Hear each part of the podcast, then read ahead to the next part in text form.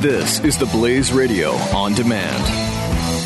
Regardless whoever wins the White House, we are facing serious geopolitical and economic challenges that could lead to the next great financial crisis. You need a recognized safe haven asset for your portfolio and IRA, and that asset is gold. Call Goldline and add physical gold to your portfolio or IRA at 800 913 Gold. Goldline, been helping people diversify their portfolio with gold for over 55 years. Rated A plus by the BBB. Read Goldline's important risk information, but do it now because crazy times are coming. 800 913 Gold. 800 913 Gold.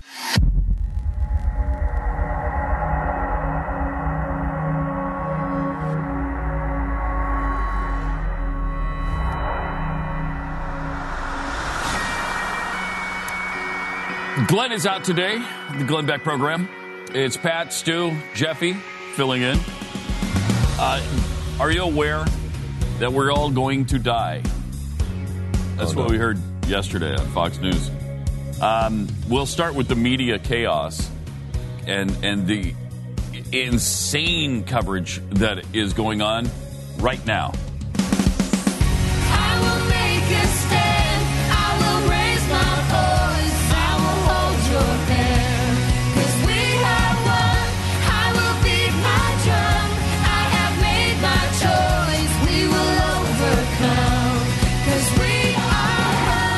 Fusion of entertainment and enlightenment.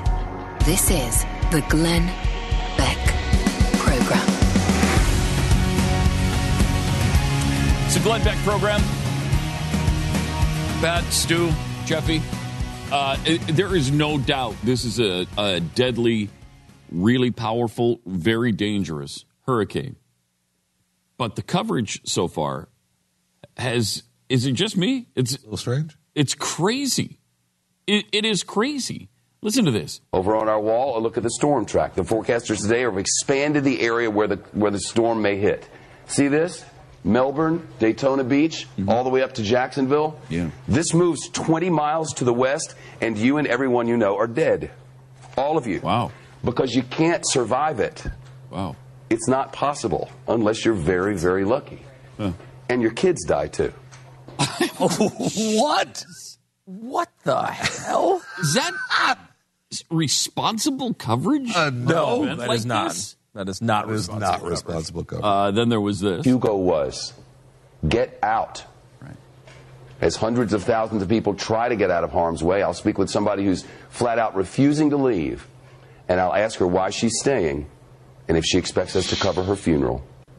what the hell? Uh, I'm going to guess no. She probably doesn't, since Fox News doesn't cover a lot of funerals. No, they do not. I, I would think the answer to that would be no. Uh, they covered Mandela's funeral. They, Mandela. They get Princess Di? Yep.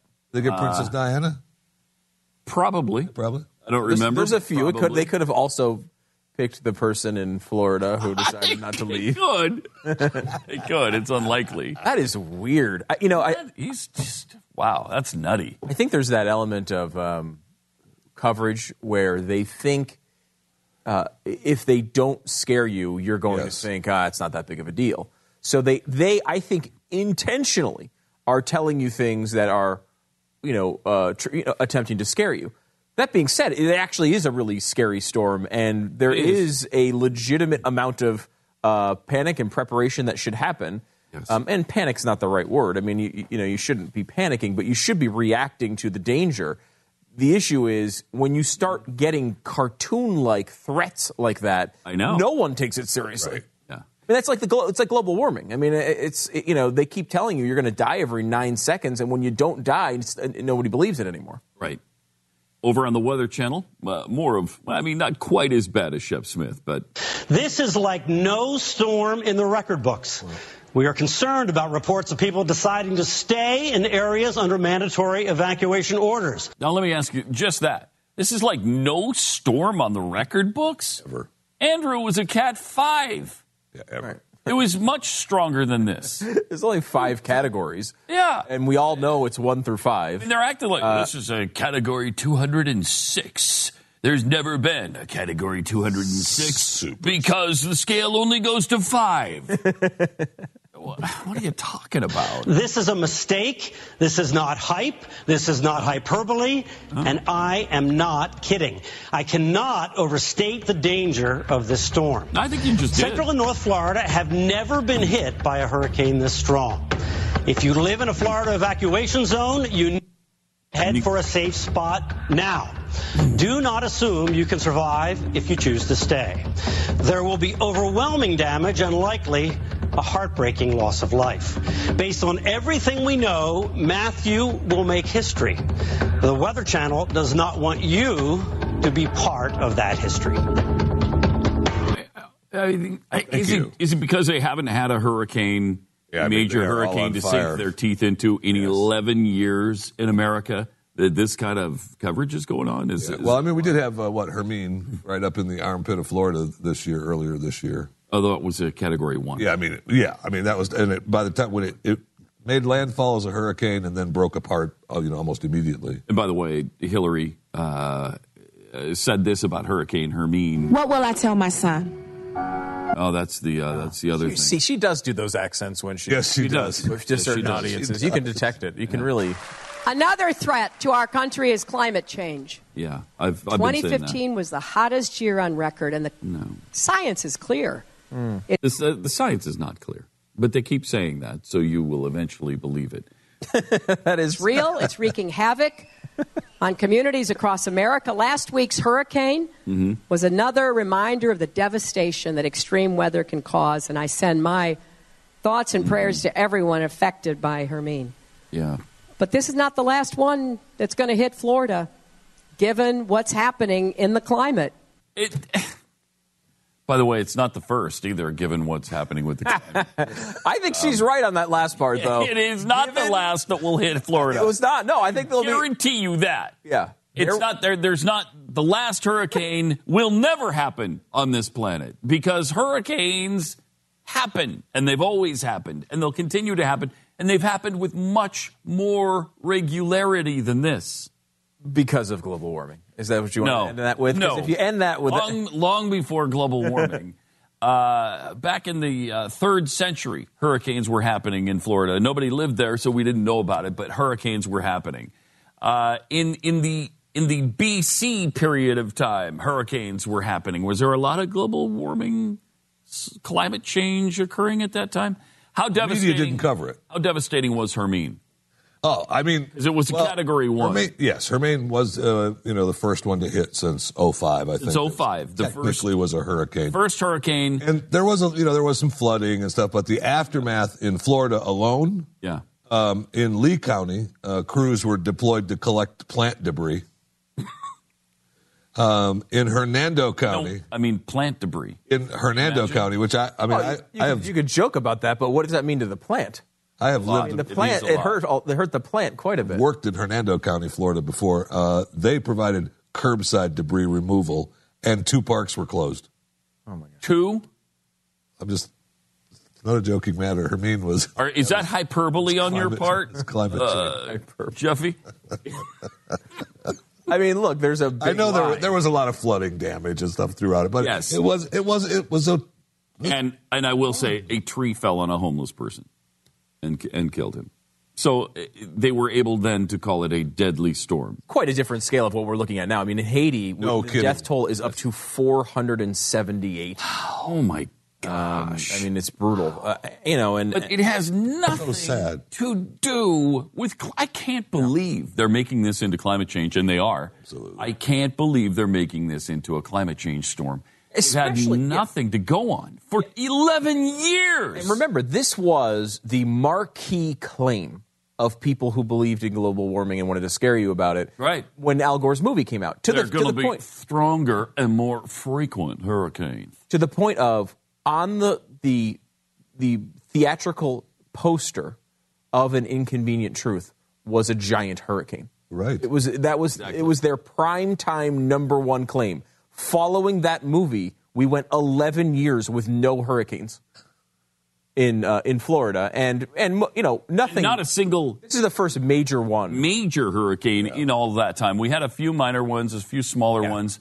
I think it was a, uh, the one that hit us before we left Houston. Ike was a high two or low three. Yeah, the one the one thing that everyone will point to is quote unquote Hurricane Sandy, which was not was a not a hurricane before wound up not being a hurricane before it hit, um, and it was not it was not a wind situation incident. You, you, just have you have an island there. You had you know there's a very there was flooding unique, unique circumstances where a storm hits the you know the place where we store all of our tall buildings. Uh, so there was a lot of damage that happened there. But I mean, yeah. we have gone as far as natural disasters go that could be linked to climate. I mean, we've had a really good run here. And this is the point with global warming. It doesn't matter what the run is. It doesn't matter what the path pass Not is. at all. It's just what is happening right now. right now, people are focusing on weather. Therefore, global warming is going to be. Al Gore is going to be out on the campaign trail for Hillary Clinton. That's what's going to happen. They're going to try to teach, you know, t- tell millennials that this is all daddy and grandpa's fault. You know, the people who built your society, those terrible, terrible people, they're responsible for the 0.9 degree temperature rise, and, and they should be blamed for it. Um, and it, somehow that means you should vote for Hillary Clinton. Which, which is inexplicable in it. Well, I mean, technically, I mean Matthew is wreaking havoc along the East Coast. Uh, right now, it's a little north of Cape Canaveral, but uh, technically Matthew has not made landfall.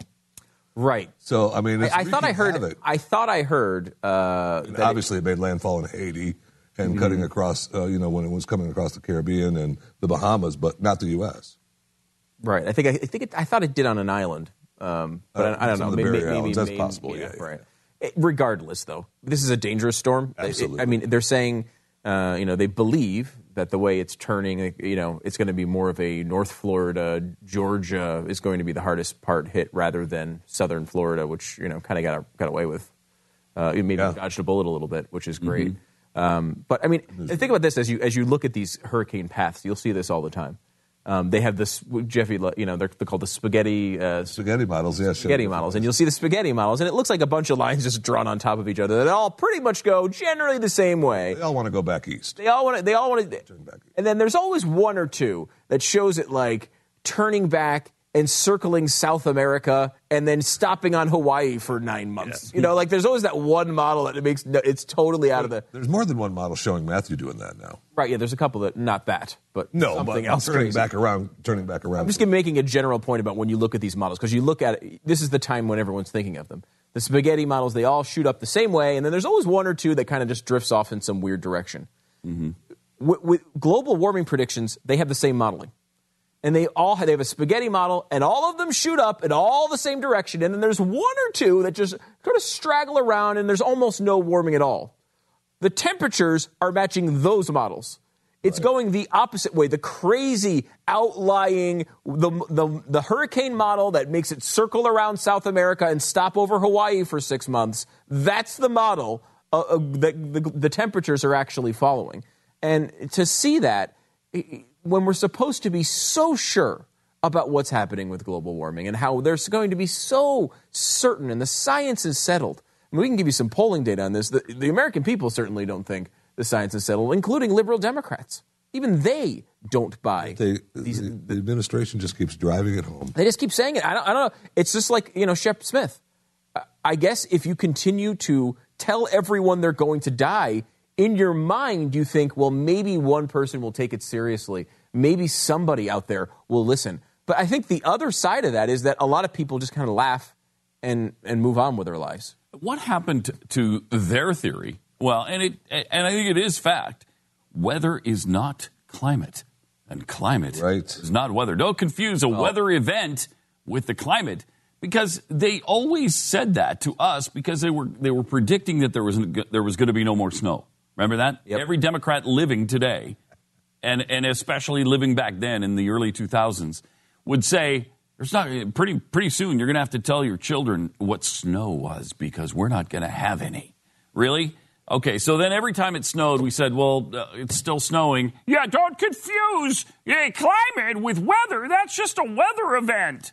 But every weather event now that is severe, whether it's a hurricane, snowstorm, whatever, that is now climate change.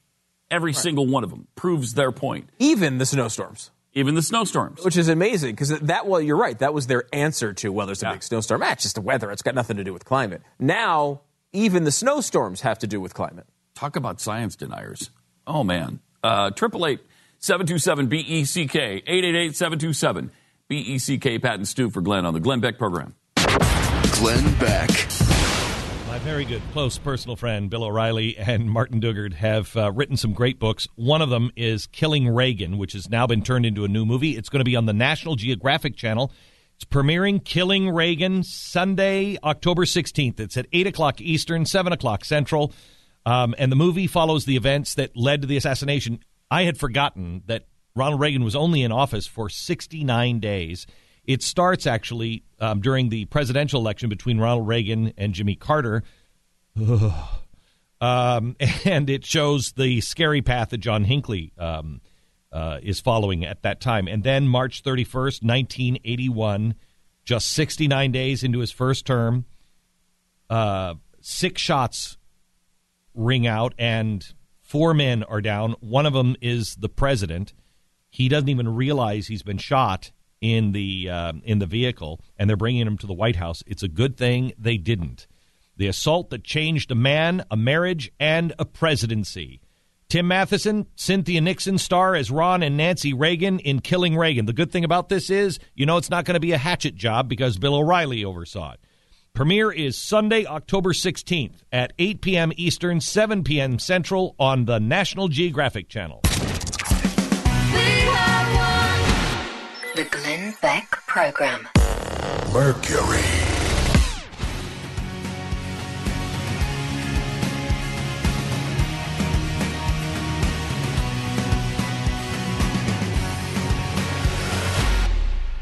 Regardless whoever wins the White House, we are facing serious geopolitical and economic challenges that could lead to the next great financial crisis. You need a recognized safe haven asset for your portfolio and IRA, and that asset is gold. Call Goldline and add physical gold to your portfolio or IRA at 800-913-GOLD. Goldline been helping people diversify their portfolio with gold for over 55 years, rated A plus by the BBB. Read Goldline's important risk information, but do it now because crazy times are coming. 800 913 Gold. 800 913 Gold.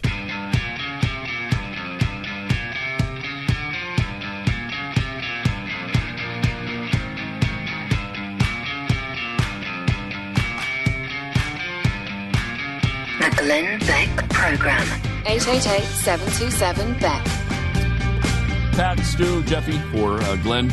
Glenn Beck program, 888 727 BECK. Just so you know what's going on today. Over on our wall, a look at the storm track. The forecasters today have expanded the area where the where the storm may hit. See this? Melbourne, Daytona Beach, all the way up to Jacksonville. Mm-hmm. This moves 20 miles to the west, and you and everyone you know are dead. All of you. Because you can't survive it. It's not possible unless you're very, very lucky. And your kids die too. I mean, that's. Come on, Shep. That's just Come on. That's irresponsible. It's pretty bad. I mean, it's it's hard to imagine. I mean, saying it with a straight face. It's it's like it's like that you could pull that and, and literally insert it into Sharknado, Yeah. without changing anything. Yeah. Yeah, a- any kind of uh, any kind of comedic report, you would do that where you're all going to die. I mean, that absolutely. Right. I mean, it's I I, I, I don't know. Maybe he's being tongue in cheek there. I mean, I don't I don't watch him enough. I don't know. Oh, I. Oh, I don't no, know. I don't think so. I don't think really- so either. No, I, don't, I don't think there's any tongue in cheek there. Um, I, I mean, I think there are. There, he's trying to get the point across. It's very dangerous. It's dangerous, right? Shouldn't try to write out a, a Category Four hurricane. And I will say, it, people noticed, right? I mean, you know, Yes. it, it wasn't. I mean, I talked about it yesterday when I, uh, you know, in the weather report for Pat and Stu, when I talked about, you know, a wobble right or left is a big difference on what the storm does. Don't try to compare yourself to a weatherman. Your weather coverage on Pat and Stu is one of the most embarrassing things that's ever happened in the history of broadcasting. talking about it. I mean, I- I, I one can't- of? Did I hear you say one of? Well, one of. He's just the other weather reports are the other ones. So he's competing against himself. I mean, people. I, I did get I, did get a fairly angry email yesterday. Okay. Uh, from oh, a no. listener. Not not about my weather report. Uh, well, it's Because- it's from Ross, and he says, uh, Pat, I, I only have one beef with you guys right now. Why isn't Jeffy on the East Florida coast? I, I, mean, what the heck am I subscribing for if it's not to see Jeffy in peril? I mean, he's an immovable object and the hurricane is an unstoppable force. Do it for science, man. And he signs it milk. because that's one of the few things yeah. Jeffy can actually say. That's a good. That's a legitimate. Uh, legitimate point. Legitimate point. Russ, I don't know how we did not do that. Point. we got this one into uh, at World of Stu on Twitter uh, ple- uh, from Peter. Please tell Jeffy not to eat the spaghetti models. See, because it's spaghetti. right. I think what he's saying there. Oh wow. Is, you know that yes. you're you're fat, and so he doesn't I mean, want you to mistake I mean, the spaghetti for actual spaghetti. Not everyone that's fat eats spaghetti. well, he knows you do. uh, we, we were talking about these climate change, uh, uh, the science being settled. Yeah. This is a new poll from Pew uh, that just came out about going into the depths of uh, politics and climate change. Um, so, is climate change occurring? Um, 33% of U.S. adults uh, say that scientists understand that very well. 33%? third. Wow. One Just third. whether or not it's occurring. It's occurring. Right. Now, that's just one third. Okay? Wow. What about the causes of climate change? All right. Only 11% of conservative Republicans say science uh, scientists understand that very well, which, of course, you'd understand because conservatives are, are anti science skeptical about right? it. Yeah. yeah. Mm-hmm. So uh, moderate or liberal Republicans, only 19%. 19% believe that scientists understand the causes of climate change very well. Okay. Still Republicans. Still Republicans, though. What about moder- moderate to conservative Democrats? That number should be 70, 80%, you'd think. Mm-hmm. It's 28%. Only 28% believe that. And even liberal Democrats only slightly over half, 54%, believe scientists understand very well the causes of climate change. That didn't even go into what we should do about it. Holy cow. Uh, it doesn't sound settled to me. It, I mean, it's anything but consensus, and it's anything but settled. This is the Glenn Beck Program. Mercury.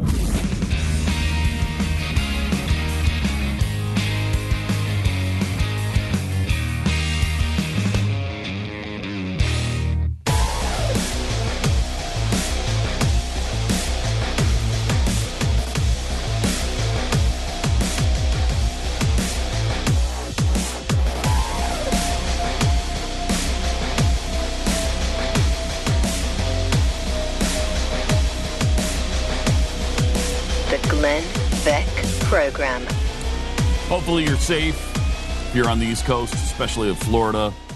Uh, what else is in the path? Georgia, um, Carolinas, Carolinas. Carolinas. So uh, make sure you're taking precautions, and, and if if you're right on the coast, you you've got to flee that. You can't you can't ride out. If they tell you to evacuate, leave. Yeah, it's it's uh, it's really smart to to get away from that. Yeah. Um, on MSNBC yesterday, uh, Ron, Ron Allen had this to say about climate change and, and Barack Obama and the, the Paris Peace Accord. He believes so deeply in protecting the environment, protecting the climate. And this is something that he's been pushing truth? for, arguably, for the past seven and a half years. and when you talk mm-hmm. to the mm-hmm. president, you hear him talk, he thinks that this is one of the most significant aspects of his legacy, yeah. that he has done something that unites the world around the goal. You can just hear the worship in his voice for Barack Obama, can't you? You can just, I mean, he loves this guy. Of saving the planet. Now, as a practical matter, it's very interesting that this is happening on a day when there's a hurricane bearing down on the United States and in the Caribbean. because the severe. Uh, no, I no. thought weather wasn't climate yet. No, it is. Yet it's very interesting that this happens to be going on on the day that this hurricane is hitting and proving right. his point completely.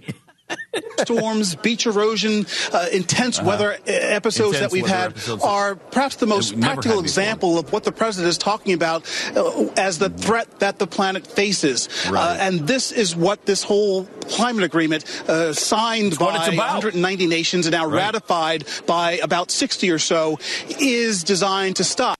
Okay, so the Paris Climate Accord was designed to stop hurricanes. God. Why didn't we do this a long time ago? Right. If we would have done this in the 1800s, a lot of people would be alive today that aren't because of hurricanes. It's uh, weird because we still had hurricanes then, and the, the emissions were nowhere close. Well, that's because we didn't have the Paris Accord. Now, had we had the Paris Accord, we could have stopped all the hurricanes. So it's not about the emissions. It's no, just it's the about accord the accord, itself. Apparently, because we've always had hurricanes, and we always will. And, and somebody should tell Ron, Ron, this is not going to stop hurricanes. Okay, it won't even limit them. This will have no effect on Well, it. not until it's, everyone signs it. no, even then. I mean, everybody, Will no- everyone has to sign it. no effect at all on hurricanes. And then Obama was pretty much making this point yesterday uh, as well, um, talking about how the Paris a- Agreement is the number one way to save the planet. Now, uh, the Paris Agreement alone will not solve the climate crisis. Not alone. Not alone. Even if we meet every target. He, he needs to talk to Ron. Ron is saying it is. embodied in the agreement we'll only get to part of where we need to go. Wow. But make no mistake, this agreement will help delay or avoid some of the worst consequences of climate change. Will it? Ah. It will help other nations ratchet down their dangerous carbon emissions over time Okay. And set bolder targets as technology advances. I love bolder all targets. under a strong system of transparency that allows each nation to evaluate the progress of all other nations. Uh-huh. Wow, that's really. And by sending a signal that this oh. is going to be our future, a Signal. clean energy We've future, sent a it opens up the floodgates for businesses and scientists Open. and engineers to unleash high-tech, Thought we were trying to stop low-carbon investment and innovation oh, at a scale that we've never seen before. Wow. Gives us the best possible shot to save the one planet we've got. Oh wow, this sounds great. Wow, that's beautiful. This sounds great. So he says it's only going to do part of the. It's only going to do part of it, and he's right on that. It's only going to do part of it. But a big part. I mean, a massive part. Oh my gosh. Let, let's Let's take let's care of the majority of what we need to take He didn't of. mention it, but I mean, hurricanes will be gone. Yeah, I mean, we don't have to worry obviously, uh, like That's Ron part. said, this was what we needed to stop hurricanes, so that part is done. And then I don't know, probably tornadoes too will go away. probably. I mean, you get you get about let's say we whack about eighty percent of the problem, about 80, 85 percent. Sure, of course. Right. Well, follow along here. Uh, everyone, pull out their uh, February 2016 issue of Global Policy. Oh, I've got mine right here. Of Volume 7, Issue 1, pages 109 to 118. One nine nine. I have the whole thing highlighted. Oh, you do? Okay, Yeah. good. Oh my So you know this, but I've let been me. studying it since the Accord came out because I love it so. in case there was a, a mail issue with your uh, particular uh, journal copy, Yeah. uh, we will uh, go through some of the details here. Okay. Um, so basically, what the Paris Agreement does is, in theory, this is this if everyone this realistic standard of full compliance. Where every country actually does what they say they're going to do, everyone signs on, everything well, works. They, they signed, so they have to. right, of course, They have to. because we've never seen. Just like the nuclear agreements we had with the Russians, with the Soviets. they had to comply. They had to. They had no I mean, choice. they didn't, but they had to. But they had to. so, So uh, Paris would theoretically, if all of this happened, okay. um, save our incredibly insensitive and pathetically weak, unstable planet yeah. from 33 billion tons of CO2. 33 billion tons. Sounds like a lot. It is a lot. Sounds like a lot. Now, it will cost a lot to do, and it's kind of ridiculous to think that all the countries involved will actually play by the rules. But let's go ahead and assume all of that happens anyway. All right. 33 billion tons. And remember what Barack Obama said about this. This was meeting the moment. What was his exact quote? Um, we need an enduring agreement that reduces global carbon pollution and sets the world on a course to a low carbon future. A few hours ago, we succeeded. We met the moment. Like, this is the drama. So here's the actual uh, situation. If everything happens, uh, we, and everything, all the science is right, and all, everything works. We've we- knocked out 85, 90% no, of the no. problem. By 2100, we will have saved 0.05 degrees. Zero. Lowering this will lower our warming exposure from 4.5 degrees Celsius to 4.5.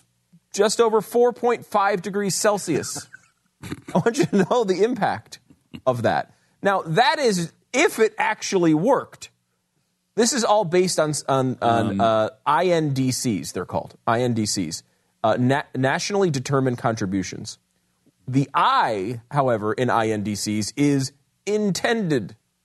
So these are not hard targets, it's what they intend to do in the future.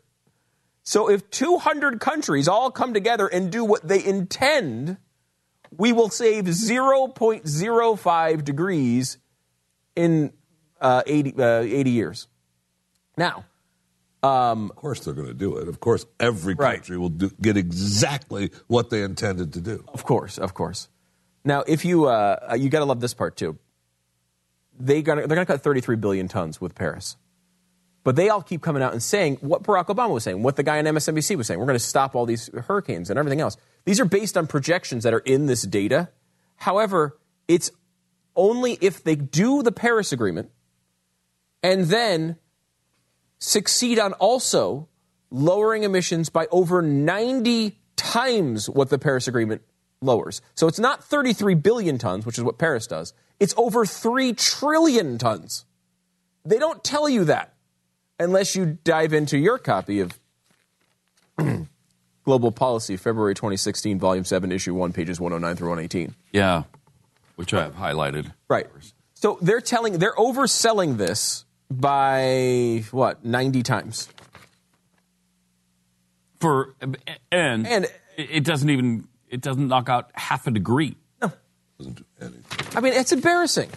These are the things, these are and this is why you need somebody on television saying everyone's going to die. It's why you need somebody on television saying yeah. all the hurricanes are going to go away. Because what they're actually doing accomplishes nothing except jack all your energy prices up and take money out of your pocket.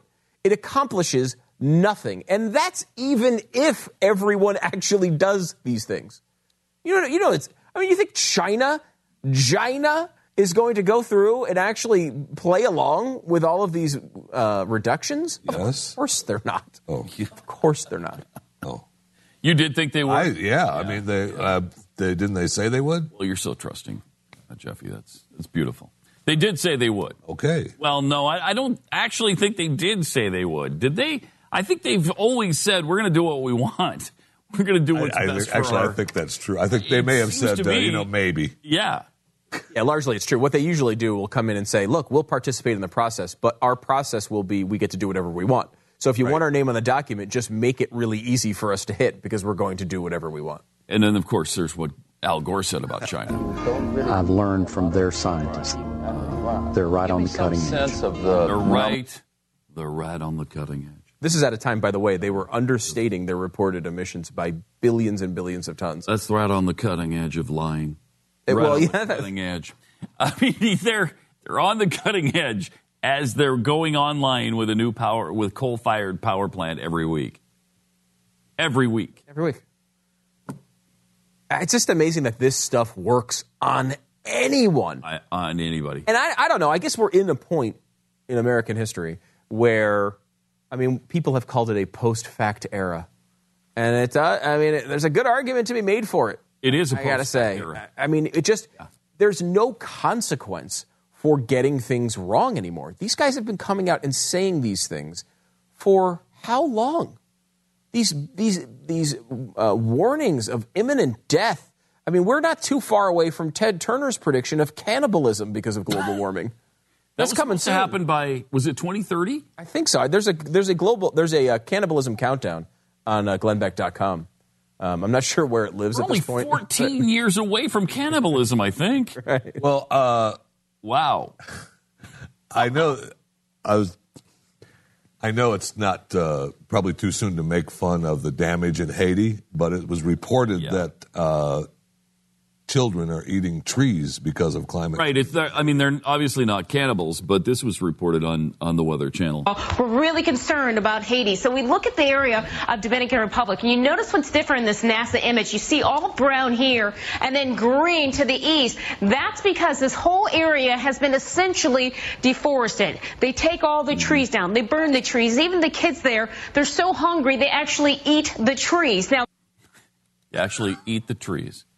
That's so, actually is there. Uh, they actually oh. they, have eaten all the trees and deforested the island of Haiti. Now, there may be an incredibly sad incident of uh, incidents of something like this happening. Nobody However, knows it, about any kids ever eating trees in Haiti. Come on now. not happening. I, I, mean, I've certainly never. However, however, on, however, it's certainly not the cause of deforestation for a country. No, it is not.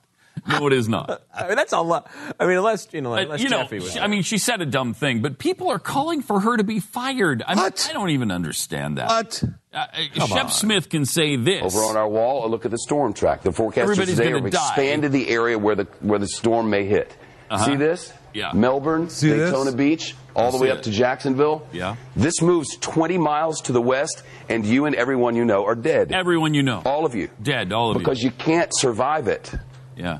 It's not possible unless you're very, very lucky. And your kids die too.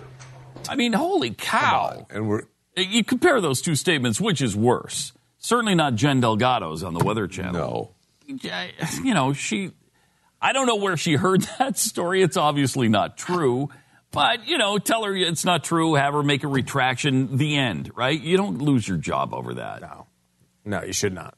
Uh, on the other hand, I mean, something as irresponsible of you and everyone you know will die. That's craziness. I, I'm, there's people I know. If I lived in Florida, there would be people I know in Montana. Are they're going to die too because of this? Their- and their children. it's a hurricane so bad it's going to kill everyone you know. Oh, they're not even in the area. It doesn't matter. They'll still die. That's how bad this is. More Pat and Stu for Glenn on the Glenn Beck program coming up. Glenn Beck.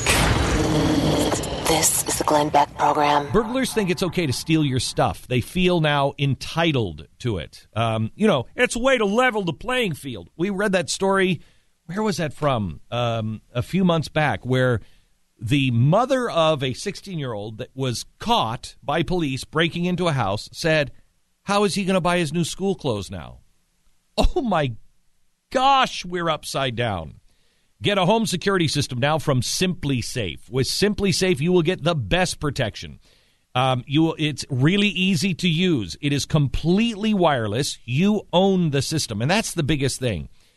You buy the system, you pay fourteen ninety nine or fourteen ninety five a month, and you get the twenty four seven monitoring. If you want it, you can just use it as an alarm. Somebody opens up a window, the glass breaks or whatever, and just the alarm in the house can go off, and you don't have to have the monitoring if you don't if you don't want. Um, and you own it, so you're not constantly paying for it five and ten times over because of the alarm company. You own this. You get in control of your own life and protect your home the smart way. No long-term contract, monthly monitoring, fourteen ninety nine. Get in control of your life, protect yourself and your home and your family with simplisafebeck.com. Go there now, simplisafebeck.com. You're listening to the Glenn Beck Program. Mercury.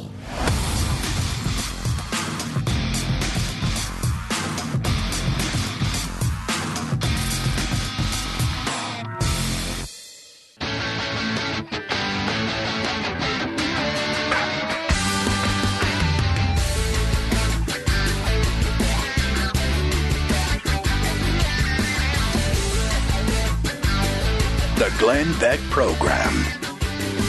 Uh, Glenn Beck program. Pat and Stu, Jeffy for Glenn today.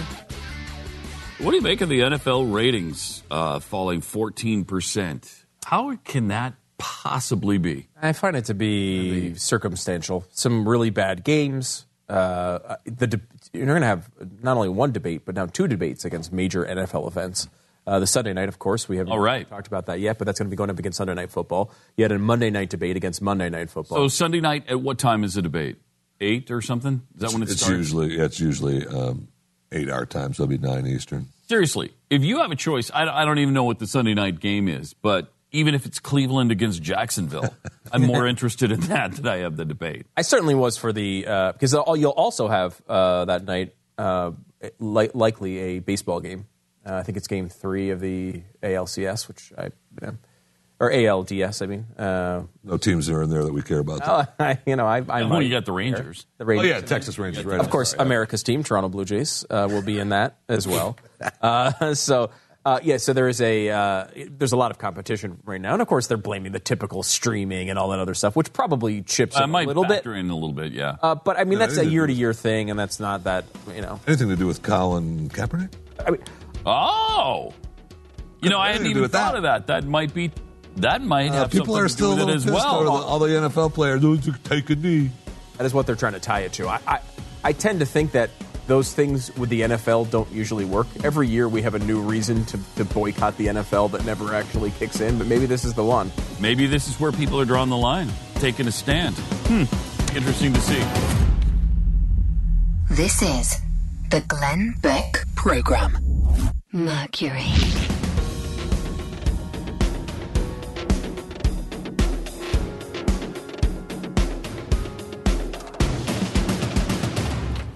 So the Sunday night game this week uh, would be the New York Giants at the Green Bay Packers, Oh, yeah. Pat's favorite team. Definitely so more We'll important. have no coverage of the debate on a Monday. And like I will say, curing the election season, you need football. I need it more than ever. Uh, and uh, you know, one of the ways I love to, to, to be sports rich, get all the, the the fantasy that sports has to offer, is with FanDuel. FanDuel, uh, you know, I was looking at some of the. I mean, this week you've got some good bargains. I mean, DeVante Parker is cheap. Terrelle Pryor has been really good for Cleveland, which I like a lot. Although New England's a weird matchup, but you go on uh, FanDuel, even if you've never played before, you can play uh, on them. If you deposit, you'll get up to $50 in free entries. New users who deposit will get five free entries to NFL 50 50 beginner contest. You're going up against other beginners. You just need to finish in the top half. The value at up to 50 bucks. Go to fanduel.com, click the join now button, and use my code STU, F A N D U E L.com, fanduel.com, promo code STU, void where prohibited.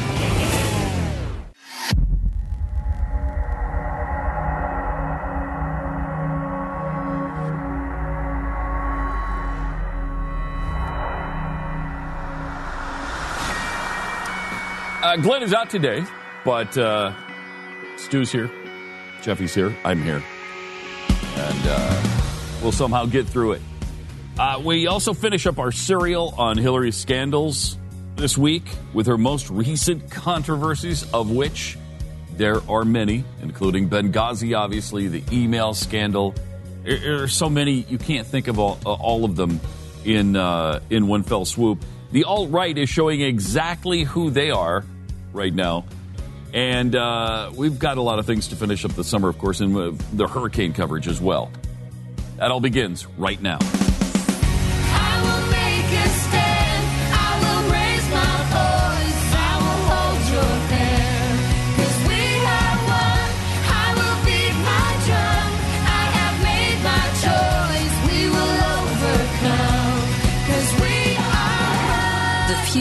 Of entertainment and enlightenment. This is the Glenn Beck Program. Oh, and Cecile Richards, president of Planned Parenthood, uh, gets excited when she hears about how and why women choose to get their abortions. That's great. Uh, you know, I get excited when people tell me their stories about killing people too. Don't you? I, I, I always enjoy that. Oh, there's an entire, you know, it's a lot of fun. Billion dollar industry of horror movies. People like to. That's true. They definitely like to That's engage. true. Violent video games. Oh, yeah. are really. Interesting. Call us and share your favorite murder story. Again, we have lost one of the three big things that the left used to preach about, which was safe, legal, and rare. They no longer They care, care about, about rare. rare at all. They want it to be safe, I guess. I mean, although you see with Gosnell and others that it's not necessarily the top of their list of, of, of interests. Right. They want it to be legal. That's the number one. They want it to be legal, and it seems like it's more like eh, kind of safe, legal, and encouraged is the new slogan. Because now it is. It's not about well, well, this is a terrible decision, um, and women struggle with it, and that's not the pitch anymore. The pitch is this is a wonderful thing and help our lives. You know, I, I was I, I I wouldn't have been able to get the job I got. I, my, my, my who knows? I would have been in debt. Like they they say these things as if they're the equivalent. It would have been really life. inconvenient for me at the time. Yeah. I well, I wouldn't have been able to deal with it. Well, look, it, it can be very difficult to deal with in certain circumstances. that's why there's adoption. Right. There's oth- there's other things to address that issue. Yeah. Um, you know, but the idea that you're going to praise this because why? I mean, you know, uh, because I think it's they've realized that they're only going to get to a certain point by saying this is a really negative activity that we must allow in a society. You have to turn it into this is a very positive activity to make a dent any further in the in the debate, I guess. And she says the exciting thing to me now is that young people are telling their stories and they're living out loud. more women are telling their abortion stories, and I told mine. I think once we get out of the shadows, and I think the LGBT movement has led the way in this, it normalizes what should be an open and honest conversation. I mean, so now, yeah, that's the thing to normalize abortion and just make it, uh, you know, just the most natural and wonderful thing you can do. We've already had open and honest conversations, at least from our, our standpoint. We're, we're honest about it. We're certainly open about it. Um, they're not honest about it. It would be nice if they'd be honest about it and at least admit it's human life they're talking about, and they won't. They won't do that. Kind so, of why I, at some level, respect people like her and the Sandra Flukes of the world. It's like at least they're admitting it. Mm-hmm. They're saying, I mean, uh, they they're not trying to couch this in a well. Look, I'm personally against it, uh, and I'm I would never say after uh, six months. Then I think it's bad. They're like, nah. Eight seconds yeah. before birth, kill it. Right. And and and, right. while I think that's abhorrent and terrible, at least they're being honest about it. They're, it's very rare from someone on that side of the aisle to be honest True. about this issue, and it, in some ways, it's nice to see you you wonder like if America has an opportunity to go through an honest debate with one one side of the, the aisle saying, you know, we should be able to kill this thing really at any point we want, maybe a few months after birth. I mean, if it's really annoying, crying all the time, colicky, ah, let's pull the trigger. If you have one side of the audio, uh, aisle saying that, and the other one saying, well, we think human life is kind of important to defend. If we lose that battle, we deserve everything we get from it. Yeah. You know, we deserve a collapse of our entire society if that battle is one that can be lost. I mean, other than aborting Jeffy in his 644th trimester, you know, you, you can't disagree with what you just said anymore. And you've got people like Debbie Wasserman Schultz who wouldn't even admit her own children were human before they were born. Remember you have, three, have three children, correct? I do. What are their ages? I have twin 16 year olds and a 12 year old. And in your opinion, were they human beings before they were born? you know, I believe that every woman has the right to make their own reproductive choices. Yeah. What did question. you believe about your children, though? That I had the right to make my own reproductive choices, Unreal. which I was glad to have, a right which I was proud to have. So, were they human beings, or yes, just yes or no? Well, one of them was one. Of, one of them was a Buick. Uh, one of them was a Brussels sprout before it was born. Uh, They're human beings today, and I'm glad that I had an opportunity to make my own reproductive choices. They're human beings today. I mean, that's just complete dishonest. We were amazed, but that Brussels sprout grew up to be a human. yeah, I couldn't believe it. I thought, hey, I've got a Brussels sprout inside my stomach, but let's see what happens. and then we eat it for dinner when it comes out. Uh, and then it turned out to be a, a human. Uh, Amazing. Uh, imagine my surprise. it's, it's so dishonest. It's. I guess she will not give ground in her little cute argument. And there's so many like her. They, they just won't. You're right, though. Cecile Richards, she doesn't care. No, and I, I think that's that's positive. I mean, people being honest about where they're coming from is a positive. You know, people people say all the time they try to ban speech. Uh, they try to attack things that you uh, would say. We had this list uh, on Pat and Stu, which, by the way, we do a show every day called Pat and Stu on the Blaze. Uh, check it out if if, uh, if you can. Uh, but we did a show, a list of 35 things at James Madison, a university um, named after a kind of important guy when it comes to free speech. Mm-hmm. Let's put it that way. Uh, and he, 35 things you're not supposed to say as an incoming freshman. And it was things like, um, you know, uh, uh, I, I, mean, can you even remember any of them? You know, I don't have the list in front of me, but it was, it was silly. totally innocuous, silly things. Yeah. The vast majority of them, like, uh, you know, um, oh, I didn't, I didn't know you were, uh, and then name their race or name their, or where are you really from?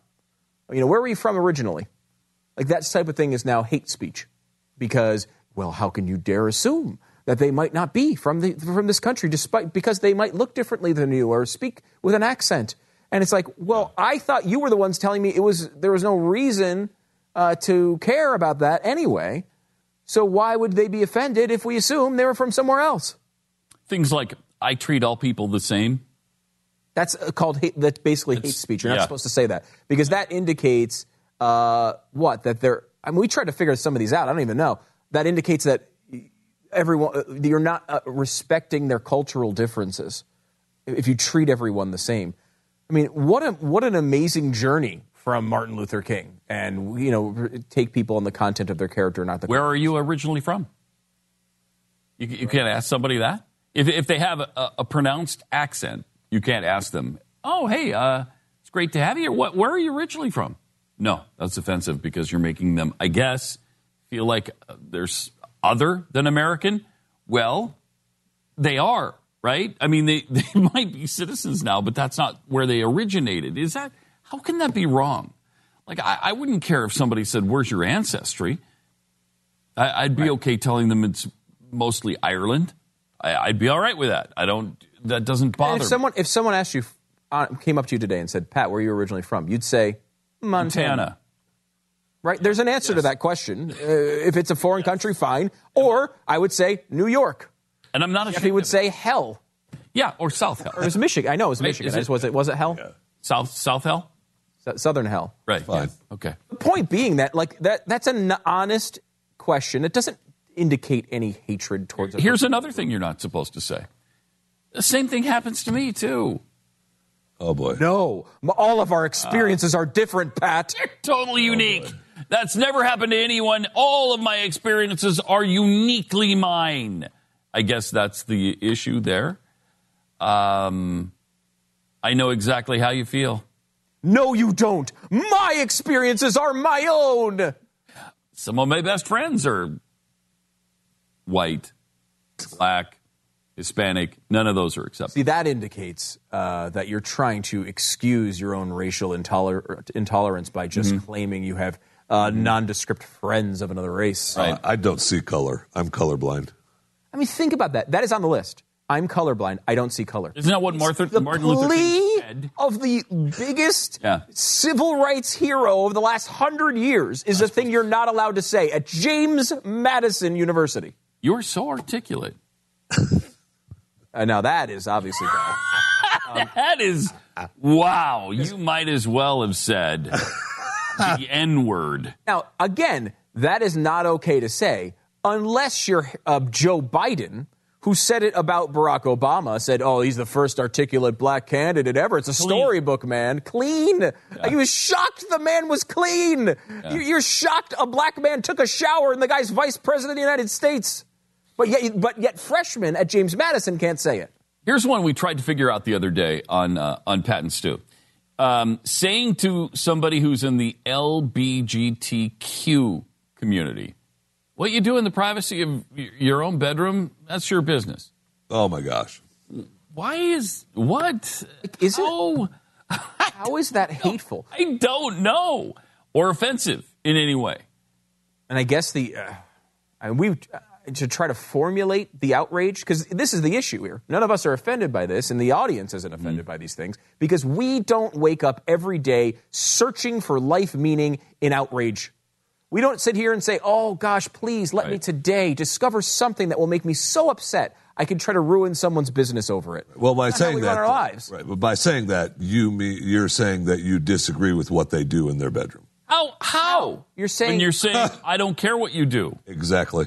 Exactly. You should care and you should honor it and respect it. Yeah, is that what I'm supposed to say? I love I what you do. Hey, dude, I love what you do in your in your bedroom with your partner. I love that. That is awesome. And of course, any may I may I may I participate? May I? uh, may I? You know, I don't think you have to go that far. May but. I join the two of you? Because that seems like it'd be a great, a really wonderful experience. And any, any is that what it has to be now? That's such a pretty face. oh, you can't say that. Oh, either, sorry. Jeffy, oh. As you know. You can't say that. Wouldn't you be if you if you were gay and someone came up to you and said, "Hey, by the way, I really love what you guys are doing in your bedroom"? Wouldn't you be like, "How are you? Be the weirdest thing in the world. Get out of my space, man." Hey, they make you take the camera away. What do you? How do you know what I'm doing in my bedroom? Right. How do you? Why know? are you even talking about that? Why do you I mean, bring that up? That's so weird. Uh, this one now, some of these you can kind of figure out. Uh, you're not you're not supposed to say to anybody, "I never owned slaves." Well, that's because it doesn't matter if you own slaves or not. The problem is universal anyway, right? Isn't that what they're kind of saying with that one? Yes. That that's not the issue, whether you specifically own slaves or even if your ancestors did. The problem exists whether you were part of it or not. And by the by your whiteness, you are part of it because of white privilege. And you're and I think you're denying white privilege if you say something like this. Is that right? I guess. I guess. Okay. I mean, I get- okay. I can't. I do not have my decoder. Holy cow! I mean, I it's it's unbelievable. All right, triple eight seven two seven Beck eight eight eight seven two seven B E C K. More of the Glenn Beck program coming up. Glenn Beck. Since the end of World War II, there have been 11 recessions in the U.S. The average time between recessions is six years and five months. Okay? Been seven years since the last recession they told us ended, and it hasn't been that much of a recovery. And they're expecting us to, um, what a surprise, as this president leaves, suddenly we're going to go into another recession. Whenever recession hits, the Federal Reserve stimulates the economy by cutting interest rates, usually multiple times. But most of the interest rates all around the world are already at zero. They don't have any bullets left. The other way to stimulate the economy, federal government to spend more money. Well, we're at $19 trillion of debt. We're at the end of the road, gang. So what do you do? Right now, there's a report from the Fed. They're thinking about printing $4 trillion for the next recession, and they said, we don't think it will work, but they're going to do it anyway. That always leads to hyperinflation. Please spread your risk out. Please call Goldline, 866 Goldline. When I started talking to you about this years ago, it was just a gut based on history. Everything I said that they would do, everyone said they'll never do that. They're now openly talking about point uh, uh, printing another four trillion dollars. Please call Goldline. Please, 866 Goldline, 1 866 465 3546 or goldline.com. This is the Glenn Beck Program. Mercury.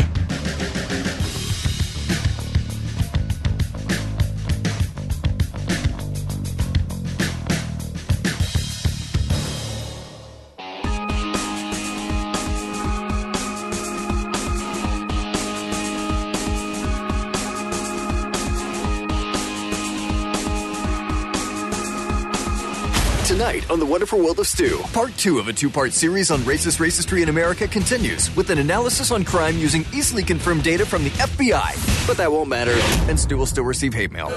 See? You'll finally learn where Donald Trump gets his hair, and it ain't from his mama. What? Plus, Penn Jillette offers his advice on the presidential election. Think about that. On a brand new episode of The Wonderful World of Stu. The show's so environmentally friendly, we use the word world right in the title. Tonight at 8 Eastern and on demand all weekend at theblaze.com slash TV. Yeah, that's my step to, to help the hurricanes and the environment. It's on at 3 a.m.? I thought you already p.m. did a show. Prime time, 8 p.m. Eastern. Okay. You promoted a show last week. I thought that's not it. It's weekly. Uh, well, at least when it's during the season. so this is episode two of the season. We uh, solve racism, uh, which is uh, we'll get that over with. Which will be. I'm excited about that because uh, then we don't have to worry about it after tonight at 8 o'clock, right? Thank you. I mean, it takes you like a, a half hour or whatever the show is. How long is the show? It's a it's a half hour. Yes, half hour. Yeah, uh, takes you a half hour to solve it. And then we're But all then so at eight by eight thirty Eastern tonight. It should be tonight, solved. Yeah, everything's fine. We should be all Don't have set to with the about that racism anymore. issue. Okay, good. Plus, you've also got the. Uh, I mean, most Dallasites, most people who live in the Dallas Fort Worth area, would be very excited about the Texas Rangers being in the uh, baseball and, and playoffs, but disappointed after last night. and disappointed after the ten to one beating they got at the hands of the Blue Jays last night. Not you, however. I'm, a, as you know, a big fan of America's team, the Toronto Blue Jays. Not America. not America's team. Oh, I, I tend to disagree uh, after last uh, yesterday. By definition, it can't be America's team. They're Canadian. Stu, I, I I'm just I, I don't want to walk you through this. We don't have time for me to explain this. No, to we you. really don't. but I know America. That would take far too America long. understands it. Uh, but you're going to be there, right? I'm inexplicably a Blue Jays fan, but we'll be at the game again today. And I got to tell you, the star of the, the game yesterday, eh, it was a 10-1 win, great win for the Blue Jays. I mean, great pitching from Marco Estrada, uh, just a lot of lot of offense. The real star, however, was the food I ate. As Now I you're in my ballpark. Yes. Now let, let me talk to really talk to America here. So I walk up behind my section, and there's this place called uh, Chippers, I believe it's called, and they have an interesting business model, which is to take a giant like movie theater popcorn uh, sized uh, tater tub is a good word for it, Mhm. and fill it with tater tots. Nice. Okay. That's a good start. And then It is. pour things all over these tater tots.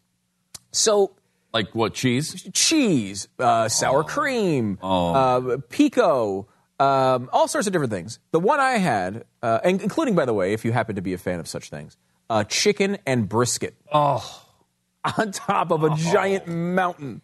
That's of killer. tots. Uh, that is killer. So- it, was it really good? The one I, rec- I got was nacho cheese, Really good. Uh, jalapenos, barbecue sauce, and I think onions. Oh my gosh. and it was delicious. I mean, the, I, I'm excited to go back today and get it again. So I should be, uh, you know, four or five hundred pounds by by Monday, which will be. So that got you through the first three innings. yeah. Oh, uh, that. Yeah. then Later on, I had um, uh, what are what are they called? I keep forgetting the funnel cakes. You know funnel cakes? I do. Um, they have their at the same you place. asking me if I know funnel cakes? No, I know you know funnel cakes. I'm sorry, but do you know funnel cake fries?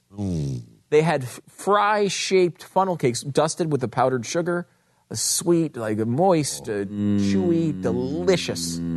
Polish those babies off. So they even had stuff for vegetarians, like Yes. you and and me. Well, you're not. Though I'm I'm not totally vegetarian. I'm just mostly just mostly vegetarian. You've made a ma- real life changes. I really yes. I mean, I uh, other than I mean, I will eat a couple of uh, meat products, like, I'm, but I am mostly vegetarian. Right. I'll make an exception for some chicken and a little bit of fish. Yep. That's not bad. And some crustaceans, like you know, lobster and Right, but that's kind of in the It fish. sort sort of of count. lane, It doesn't yeah. count, right? And some bacon, you know, and ham Bacon. and spam. Those are pork products. Those are pork, Kind of pretty much all pork products. And then, you know, other than that, though, I'm mostly vegetarian. Well, beef and beef. Okay. But um, quail, I'll have some quail. Turkey, of course. There are, th- I mean, tens of thousands of species of animals. Most species of animals I do not eat. I'll bet I eat less than 1% of all the meat products available on this. Ever have a duck-billed platypus? No, not once. Not once. Not once. I mean, you don't even eat Like I'm saying, I, I, I'm mostly vegetarian. The Glenn Beck Program. Mercury.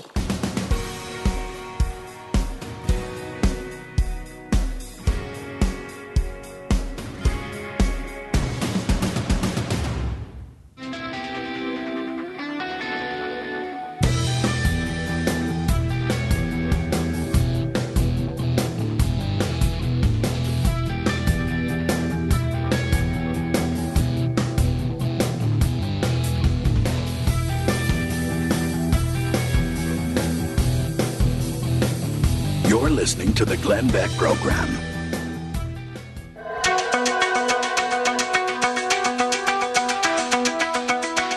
For Bill and Hillary Clinton, it had been a wild ride.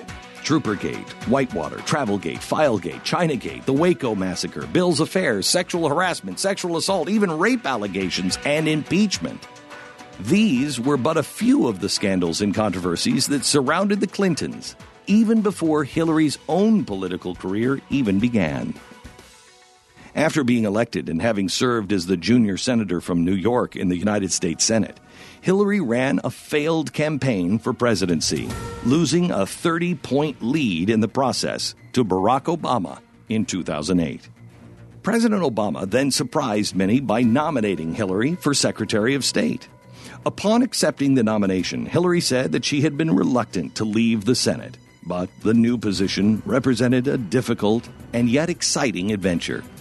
She got a glimpse of just how difficult it would be just a short time later, when in March 2009, feeling that President Bush had sullied the United States relationship with Russia, she announced a reset of relations with Russia in a ceremony which included presenting a symbolic reset button to the Russian foreign minister. We want to reset our relationship. And Let's do it- let's do it together. So we will do it together, okay? Thank you very much. you are very welcome. We worked hard to get the right Russian word. You think we got it? You get it wrong. I got it wrong. Some feel that that moment was actually the highlight of U.S. Russian relations under Hillary and Obama, and it has been downhill ever since. After the reset, the Russians have threatened Europe's energy supply, disagreed and fought with U.S. efforts to stop Iran's nuclear program, expelled U.S. aid from Russia, offered U.S. fugitive Edward Snowden a safe haven, militarily moved into Crimea and annexed it, threatened Ukraine repeatedly, supported Bashir Assad in Syria, and backed his efforts to stay in power. And they have bombed U.S. backed rebels in Syria the reset relationship has deteriorated so badly that the Russian Prime Minister Dmitry Medvedev recently said, quote, one could go as far to say that we have slid back to a new Cold War, end quote. And yet, Hillary Clinton has claimed. Can we talk a little about Russia? Mm. Uh, you famously pressed the reset button. Mm-hmm. Are, you, are you embarrassed by that now, that gesture? No, I thought it was a brilliant stroke. Meanwhile, a poll released several years ago found that just 2% of Russians had a lot of confidence that American President Barack Obama would do the right thing in world affairs. 2%. Opinion polls taken by the independent Levada Center last year showed 81% of the Russian people now hold negative views of the United States, a number that had nearly doubled in a year and the highest ever recorded in any era since Stalin. In fact, in 1990, just 7% of Russians held negative opinions of the U.S. Yet, Hillary maintains the reset worked. As Secretary of State, Hillary Clinton oversaw U.S. policy towards Egypt during the overthrow of Hosni Mubarak and the growing unrest through the Middle East. Unrest that hit hard in Libya, where Muammar Gaddafi was also overthrown, killed, and dragged through the streets of Tripoli. Libya was completely destabilized, and yet Hillary joked. We came, we saw, he died.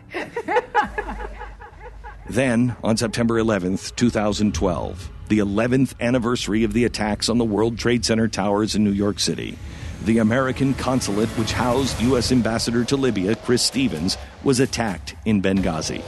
As dozens or even hundreds attacked the installation, Ambassador Stevens and Sean Smith, an information officer, locked themselves in the consulate's safe room. They called over to the CIA annex about a mile away seeking help. I heard over the radio if you guys don't get here now, we're going to die. We're sitting there waiting, and I'm looking at Bob and saying, hey, you know, we need to get over there. We're losing the initiative. And he just looks back and says, stand down, you need to wait. More time starting to go by the state guys are on the radio saying, hey, they're lighting the, the villa on fire, which is the where the safe room is and where the ambassador was hiding out. Eventually, several members of the security team, all special forces operators who were housed at the CIA annex, couldn't be held back any longer.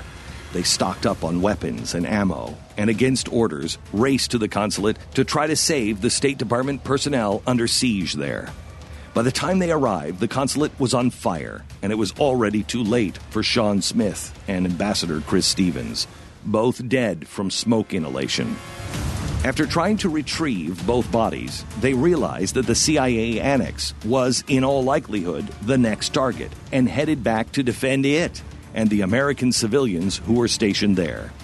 Repeated calls were made to the U.S. officials for military help in the form of helicopter gunships, fighter jets, rapid response teams, anything. Six men battled hundreds of Islamist terrorists through that night and over the next 13 hours in Benghazi. As the best selling book and movie now show, help never came.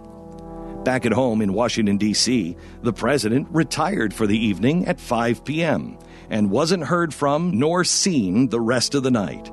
Secretary of State Hillary Clinton never gave the order to send aid to the brave men battling for the lives of American citizens under siege in Benghazi. She said there were no American assets close enough to help them. We have since heard very differently from many sources who claim that help could have arrived within an hour.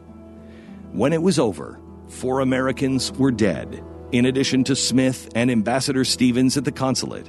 Glenn Doherty and Tyrone Woods were killed while defending the CIA annex.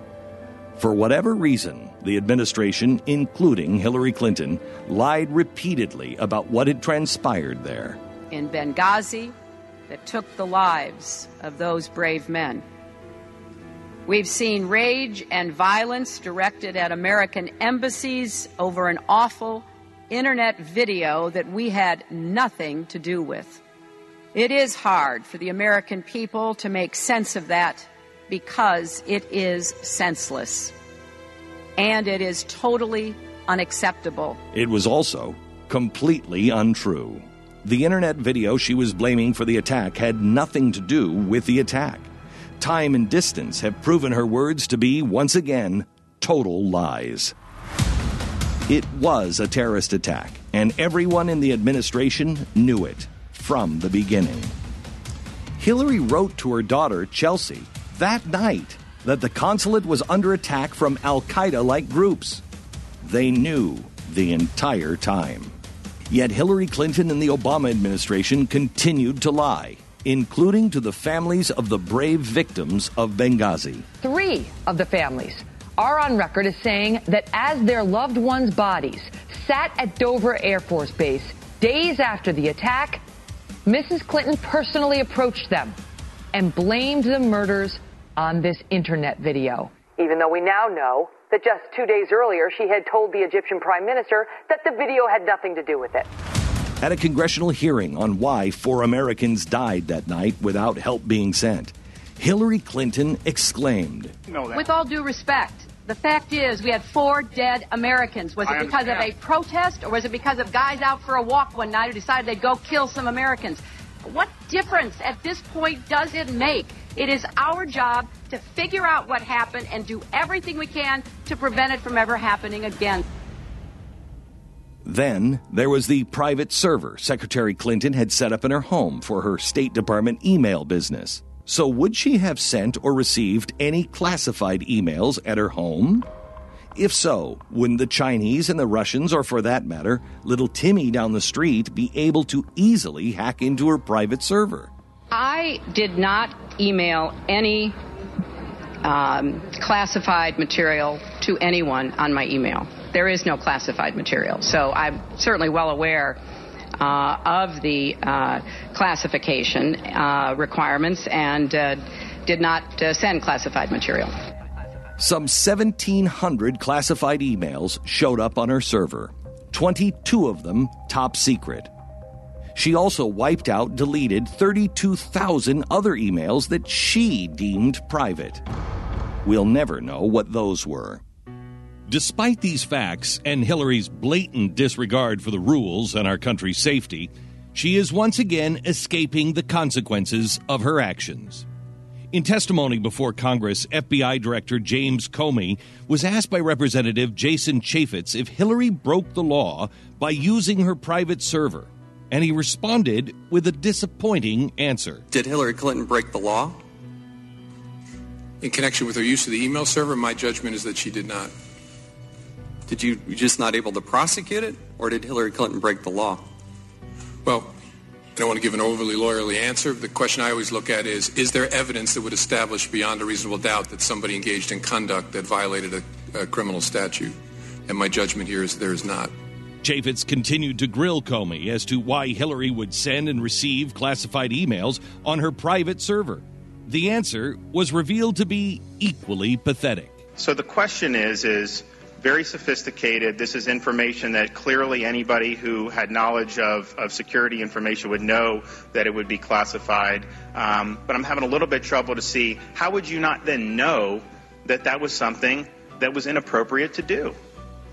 Well, you're, I just want to take one of your assumptions about sophistication.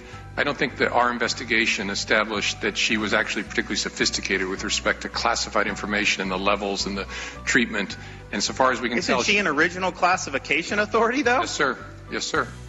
How can Hillary Clinton, the Democratic candidate for President of the United States, not be sophisticated enough to understand the importance of the information she was handling? Despite the absurdity of that statement, the FBI recommended that the Justice Department not pursue criminal charges related to Hillary's use of a private server. A decision that, according to national polls, the majority of Americans disagree with. Somewhat linked to the email scandal are the questions surrounding Bill and Hillary's Clinton Foundation. During the testimony, Comey made an interesting yet vague remark about whether or not the two are related. Did you look at the Clinton Foundation? I'm not going to comment on the existence or non existence of any other investigations. Was the Clinton Foundation tied into this investigation? Yeah, I'm not going to answer that. Only time will tell if the two are intertwined, as many unanswered questions abound about the Clinton Foundation. The first question is that there are seemingly unavoidable conflicts of interest. How did the Clintons' charitable work intersect with their for profit speeches? How do their speeches intersect with Hillary Clinton's work at the State Department? Were there quid pro quos involving U.S. policy? Nations have donated tens or hundreds of millions of dollars to the foundation. Did those countries expect anything in return? Another question concerns disclosure. When Clinton became secretary, she agreed that the foundation would make certain disclosures, which it's now clear it didn't always do and the looming questions about Clinton's State Department emails make it harder to answer those questions. Foreign donations to the foundation were, in fact, the subject of an Emmy Award winning author, investigative journalist Peter Schweizer's book, Clinton Cash. He claims What's important to note is it was confirmed by the New York Times and the Wall Street Journal that there are multi million dollar non disclosed donations that were made to the Clinton Foundation that were never disclosed by the Clintons. This is a direct breach of an agreement they signed with the White House. We're all familiar with the old expression where there's smoke, there's fire. But it seems with Hillary Clinton, there's been enough fire to burn down the state of Alaska to the ground. But apparently, no one can ever quite see the smoke. Glenn Beck. This is the Glenn Beck program. You know, for a failing company, uh, everybody keeps reporting how much we're failing. I was just talking to um, uh, one of our HR people, and um, they said, none, none, you know, none of that's true. And I said, I know. She said, three years ago, she said we had 250. Now, I think she said we have 235 and we have 11 jobs that we're trying to fill right now. There's very few companies that are hiring, and we are hiring, and many companies are doing the same thing, but you got to be at the right place at the right time and get their intention, attention. Now, let's look at it from the company side.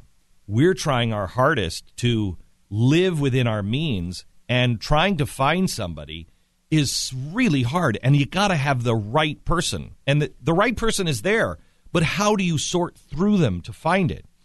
With ZipRecruiter, as a small business person, you can post on a hundred plus job sites with one single click. That includes Facebook and Twitter and all of you know, monster.com, all of that stuff.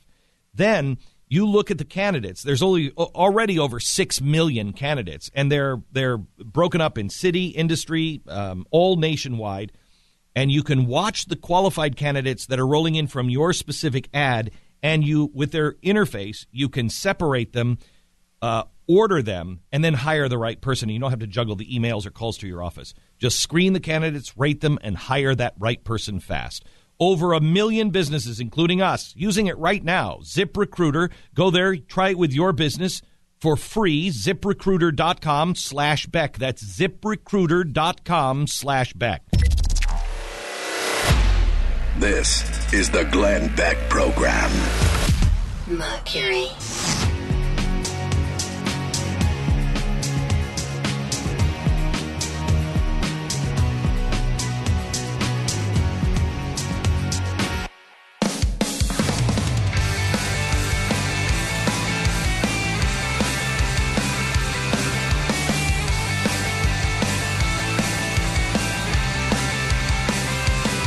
Triple eight seven two seven BECK. This is the Glenn Beck Program. Uh, don't forget. Over on our wall, or look at the storm track. The forecasters today have expanded the area where the where the storm may hit. See this?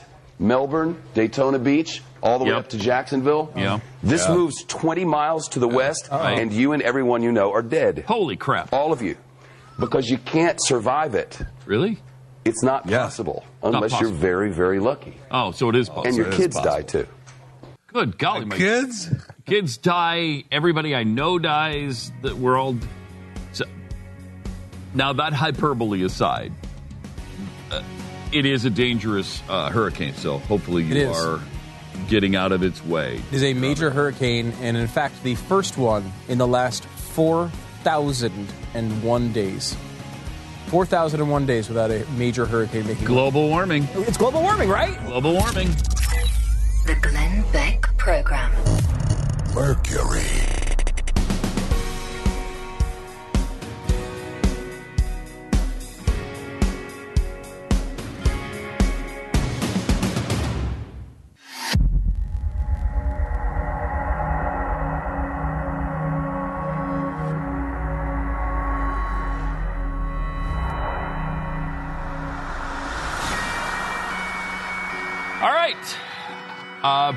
Stu, Jeffy for Glenn on the Glenn Beck program.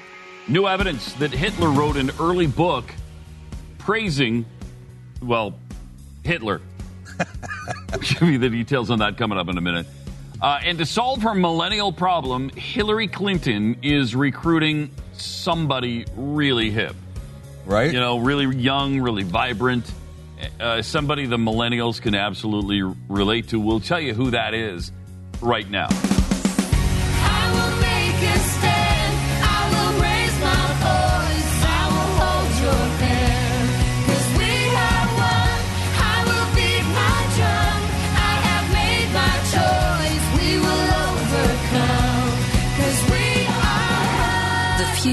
Of entertainment and enlightenment. This is the Glenn Beck Program. Pat and Stu for Glenn on the Glenn Beck program. Uh, don't forget to thumb up us on Facebook, uh, my Facebook page. Waiting there. I got the details on the. You can actually see the uh, the story I have right now, which I'm going to update soon. But uh, the story right now is the weather girl from the Weather Channel who who broke the story that Haitian kids are eating trees, and that's what that's responsible for the deforestation in Haiti, which makes hurricanes, as you know, so much worse. Rough moment. Rough moment. rough moment for her. But should she be fired for it? I don't. No think so. way. I don't think so. Uh, yeah, my Facebook page, by the way, I have the. We talked about the climate stuff earlier. Uh, Barack Obama, Hillary Clinton, others are coming out trying to say, "Hey, this Paris Agreement uh, on global warming is what's going to save the environment from all these brutal hurricanes we've been facing, even though it's been over four thousand days since we've had one." Get that four thousand days since we had a major hurricane. It's been well, I guess I guess earlier this year or last year we had a uh, we had a, a category one that hit an island off the shore. So I don't think it even made the mainland. No, it did. It, it landed. It did land It in landed in northern Florida. Yeah. Okay, and that was Hermine. Hermine. And a couple smaller ones. Uh, yeah, a couple small ones. Really, we've been almost hurricane free for about a decade. Yeah, and by the way, About Andrew, a decade. Hurricane Sandy is going to be the one everyone points out because that's what they called it. The reason they kept calling it Superstorm Sandy because it was very questionable whether it was going to be a hurricane when it hit the shore. I Mm-hmm. believe it was a hurricane, uh, Category One, then was uh, went to a tropical storm. Then right before landfall became a Category One. Um, so it technically was a Category One when it hit, but it was not a hurricane for a decent amount of time before that. Look, off the coast, it's a hurricane. No, it's a tornado. No, it's Superstorm Sandy. So I have all the Had to details. come up with something really Right. scary for it, so they Sounds called scary. it a superstorm. They have all the details on why their claims are nonsense. That's up on my Facebook page as well. And Jeffy, I guess, probably has adult Milk. adult links and And and the word milk. There are some is adult on his links Website. Right next to milk.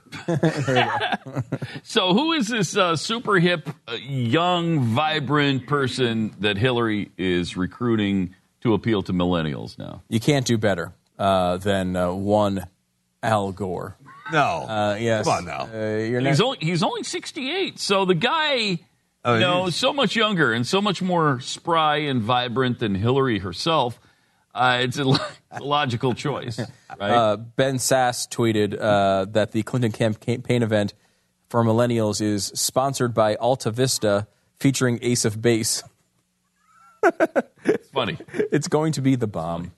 Um, it's uh, it's a weird choice, I guess. Like because they are the most susceptible to cla- climate panic, um, it makes some sense, right? Uh, they- well, they've been taught climate panic their whole lives, and so it does make sense. And, and you got to go to the guy who informed us about this. Two kilometers or so down, in most places, there are these incredibly hot rocks because the Incredibly hot interior of the Earth is extremely hot, several million degrees. And How hot? Extremely hot, several million degrees. Listen to this again in case you missed it. It's two kilometers or so down, or in so. most places, there are these. That's not even two miles. Keep in mind, it's not even. I mean, you do not want to dig very deep in your yard. Uh, you will be incinerated. Incredibly hot rocks because the interior of the Earth is extremely, Extremely hot, hot. several million degrees. the interior of the Earth is incredibly hot, several million degrees, hotter than the surface of the sun. Stu, Jeffy, that's how hot it is. I mean, never corrected that. No, and nobody asked him, wait, hold it. Wait, several You know, wait, million, several million degrees? Not several thousand. several million. Well, this is the weird respect that he has as a guy who's not a scientist. Right, nobody He constantly complains that other people aren't scientists, but he is also not one. But I mean, if you remember when he did his book tour and he did poetry uh, on the air, and do you remember the reaction Relatable of the guy who was on on uh, on the show with him? I mean, it was like this fawning. Thank you for doing that. Oh, yeah, it was um, uh, Smith. Was it? Yes. Uh, whose first name I can't remember right now. One thin September soon, a floating continent disappears in midnight sun. Oh my God! Vapors Lord rise Smith. as Vapors fever rise. settles on an acid sea. Flood. Neptune's bones dissolve. Neptune's bones. Snow glides from the mountain. Mountain. Ice fathers floods for a season. Oh, Hard rain comes quickly. Comes quickly. Then dirt is parched. Oh, no. Kindling is placed in the forest for the lightning celebration. Lightning. Unknown creatures take their leave, Leave unmourned. Horsemen ready their stirrups. stirrups. Passion seeks heroes and friends. The bell of the city on the hill is rung. The shepherd cries. Shepherd. The hour of choosing has arrived. Yeah. Here are your tools. Here are your tools, and don't forget, I am a tool. Wow. Wow. I'm so glad you read that. I was really, I'm very happy. Thanks for asking. I'm happy to hear it in your voice. Harry Smith. Harry Smith. Right. Uh, that's not a good moment. That's not a good moment. Wow. I mean, the guy's almost in tears. Wow.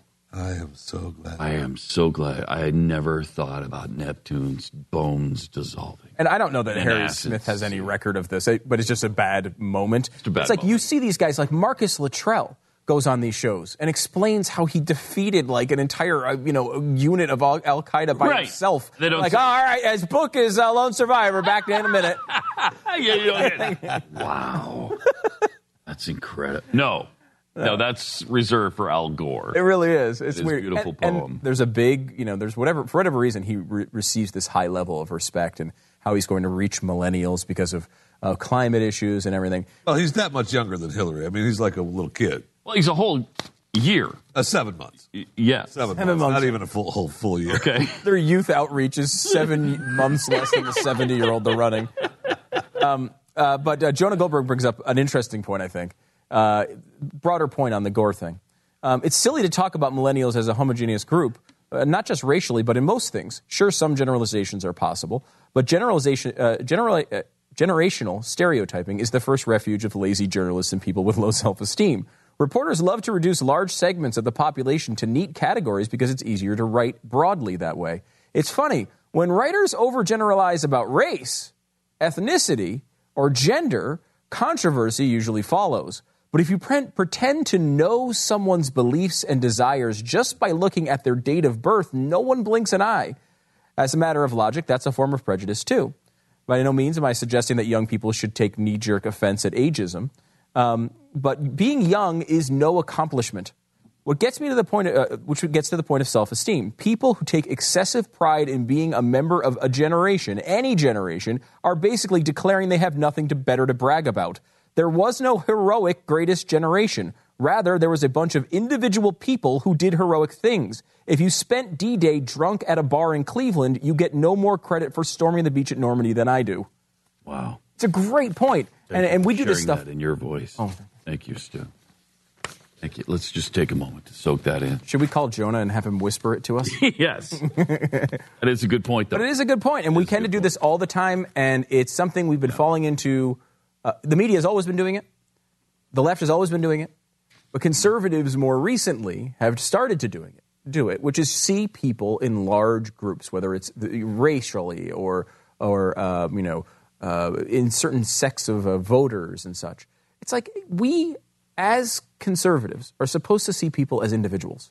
Mm. And if we stop doing that, we lose any value of conservatism at all. If we just apply what we think are conservative standards to a bunch of groups that we summarize in some sort of, uh, you know, high-minded way and act smart about it, what are we doing? I mean, we need to look at people as individuals, and that's why things like Black Lives Matter should be offensive to everybody we shouldn't be we shouldn't be it shouldn't be offensive to us because we want white lives matter because we want our group to do better if we're white people if you happen to be white mm-hmm. it's not because you want your own group it's because groups as as a whole it, it, they're just dumb it's a dumb way to think about things people are individuals and if you treat them as individuals your country winds up a much better place lightning fathers the rain for a thieving That's all I can say to what you just mentioned, oh, Stu. Thank you for you sharing that in your voice, Pat. You're welcome. Was very. By the way, that, that poem is dissolving an acid. I was just like, every time you listen to that stupid poem from Al Gore, you get another dumb nugget. Like, okay, he's talking about. Let's think about what he's talking about. Uh, there's going to be droughts that are going to dry out the wood, uh, and then okay, there's going to be right. kindling for uh, for lightning to strike, and then they'll start fires. He way he says that is the lightning celebration. Right. Ugh. So stupid. So stupid. So stupid. I mean, in general, and this is not anti Gore, poetry in general is stupid. Can we get can we, uh, in America? Can we come to that uh, that conclusion together? No. Oh. Poetry no. is dumb. no. Just generally speaking, and again, I know uh-huh. I just preached about how we should talk about individuals. Poetry is dumb. Wow. Mm-hmm. That is, it is that hurts. Seriously hateful. That hurts. That is seriously hateful. That hurts. It's just, it's just, I mean, it's just, it's just, you know, if you want to have things that rhyme and make points, use a song. Okay, songs won. Songs won that battle. Okay, they've already the, the battle is over. The science is settled. Songs are greater than poetry. Thank you, Stu. Wow. No, you should be opposed to this, Al. You're such the poet. Triple eight seven two seven back. More Pat and Stu for Glenn on the Glenn Beck program coming up. Glenn Beck.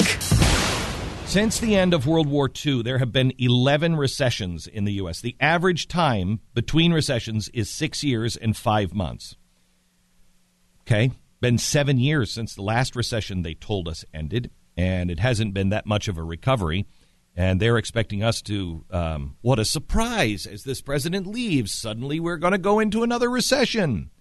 Whenever recession hits, the Federal Reserve stimulates the economy by cutting interest rates, usually multiple times. But most of the interest rates all around the world are already at zero. They don't have any bullets left. The other way to stimulate the economy, federal government to spend more money. Well, we're at $19 trillion of debt. We're at the end of the road, gang. So what do you do? Right now, there's a report from the Fed. They're thinking about printing $4 trillion for the next recession, and they said, we don't think it will work, but they're going to do it anyway. That always leads to hyperinflation. Please spread your risk out. Please call Goldline, 866 Goldline. When I started talking to you about this years ago, it was just a gut based on history. Everything I said that they would do, Everyone said they'll never do that. They're now openly talking about point uh, uh, printing another four trillion dollars. Please call Goldline. Please, 866 Goldline, 1 866 465 3546 or goldline.com. The Glenn Beck Program. Stream the show live on iHeartRadio or listen later on SoundCloud, iTunes, Stitcher, or Google Play Music. Mercury.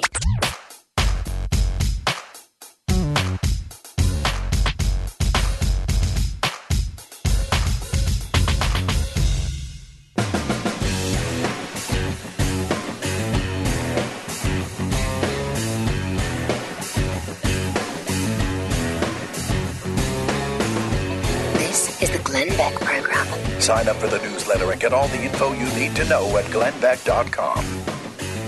So we're trying to prove a thesis on the fly. And if you know anything about this program, you know we're about science, we're about academics.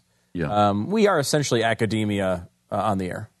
Um, and we have come up with a thesis that we're currently trying to prove on the air, and it's a, it's a, it's a controversial one, but I think it's a strong stance for America. It's that poetry sucks. Poems are dumb. Yeah.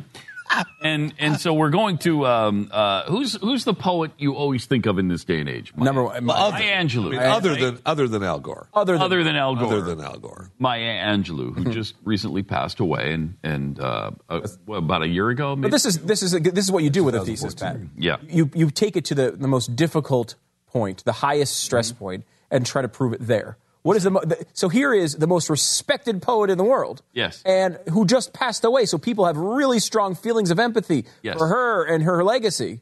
This was from an inauguration po- poem, I think, for Obama in, in 2012. Her, I can't find the poem from 08, which was even better, but but here's here's a, a little piece of the poem uh, from uh, 2008 or 12. and into your sister's eyes, and into your brother's face, your country, and say simply, very simply, with hope, good morning. The end. Now, I got to tell you, The end. if we're if we're going to be scientific, uh, I don't know that that proves your point, Stu. All right, well, let me go to another. I'm just going to go to another mean, random was- spot. I'm going to go to another random spot Okay. and just play a little piece of it. You tell me. who rested with me, then forced on bloody feet, left me to the employment of other seekers, desperate for gain, starving for gold. You, the Turk, the Arab, the Swede, the German, Uh-huh. the Eskimo, the Scot, Right. you, the Ashanti, the Yoruba, the Kru, bought, sold, stolen, arriving on a nightmare, praying for a dream. She's saying so much here. What is that? She's saying so much. there. She's saying so much, and yet so much there. So, little. little. I mean, most of that was just her naming the most obscure know. group she could think of. I know. It's like that's what like what these guys do who know nothing about the shootings involving police and and an oh. unarmed black person. They just start rattling off a bunch of names and they'll give you a single fact, And then- and it's like And then they, add, they at the end they always add the and the list goes on. And the list goes on. John Oliver did that this Yes. past weekend. Uh, uh, you know, Trayvon Martin, uh, Michael Brown, And the list goes on. Uh, well, it- it- well, can you let it go on a little bit? yeah. And and by the way, the, those the two that you mentioned Yeah, uh, aren't what you're talking about. I don't. I don't think those are the names he used. To be fair, I think he used. Uh, I, I can't remember. I, I think Eric Garner was in there, which was one you know we kind of uh, agreed with. Uh, not necessarily a racial incident, but maybe a, uh, an incident where police. The last cut that you played for Maya is leaning more towards Stu. that it's po- poetry, Poetry sucks. Sucks. Look, I mean, if you have evidence to the like, you want to go back to Rudyard Kipling, we can find some good examples. But again, that was an era where that was all you had. You had poems, Right. Yeah. Okay, you had poems. That was pretty much it. so people had to really work You had to really work at it. to get something good. I mean, at this point, So, uh, I think that time had passed. what she what she tried to say there? Uh, you know, a lot of different groups have struggled. Well, just say that. A lot of different groups have struggled, and then we'll move on with our lives. And just sit here and name all of them. You need, you need to go to. You need to start naming Eskimos, and do, is that really is that poetry? That's just just listing examples of things. Uh, I think. Uh-huh. Plant yourself beside the river. Okay. Each of you, descendant of some passed on traveler, has been paid for. You who gave me my first name, you Pawnee, Pawnee. Apache, uh-huh. Seneca, Right. you Cherokee Nation. Oh, the Cherokee. That reminds me of another poem. Poem, you you Yeah, are a very. poem I've, I'm very, very connected to the Cherokee people, the Cherokee tribe. So proud to live, so proud to die. You know, they took the whole Cherokee nation and locked us on a reservation. Took away our way of life, the tomahawk and uh, the bow and knife. Uh, Right. took away our native tongue. Yeah, what do they do with it? their stinking English to our young. and all the beads we made by hand are nowadays made in Japan or even more nowadays you know, China, Singapore, India, maybe. In, yes. Mm-hmm. That doesn't rhyme though. Japan, No. Japan works better. Japan works much better. Uh, poetry can be beautiful. But Stu, to it just Stu's usually point, isn't. Actually, to Stu's point, that actually is a song. It's a song, and then there it is, beautiful. Uh, so I think we have. Uh, I think we've we've solved this one. I think we proved a point. Poems are dumb. I think we. I think we proved a point. Sorry if you're a poet. Uh, If you're I not. I mean, you're probably not. I will tell you, and, and maybe we should play this when we come back because a lot is being made about the cast of Empire right now. Have you you know that show? Uh, Yeah, I think on it's HBO. on. Is it? Oh, okay. HBO Showtime, yeah. It's it's uh, it's pretty popular. I think uh, I hear a lot of talk about it. I see a lot of stories about it. I've never seen it, but the whole cast just came out recently and did a commercial for Hillary, and uh, they did the same thing we were just talking about by naming names of people who've been killed by police officers with zero facts. And then the list goes on. I mean, again, the list goes on. so we'll get into that in uh, in a minute or two here. Triple Eight Plus. It is a Fox. Plus, there is a Thanksgiving miracle we got to tell you about. Nice. Uh, involving the Mall of America. On the way. The Glenn Beck Program. Mercury.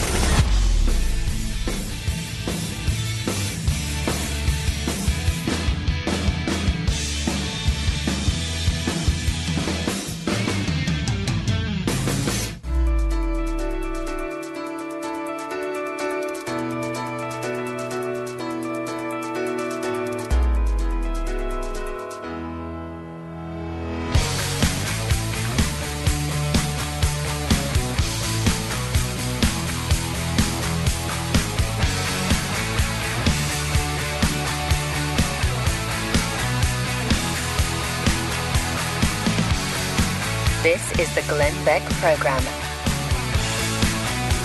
A rock, a river, Mm-hmm. a tree. A tree. Hosts Host. to species long since departed Departed. marked the mastodon, the dinosaur, Yeah. who left dry tokens of their sojourn here Woolly on mammoth. our planet floor.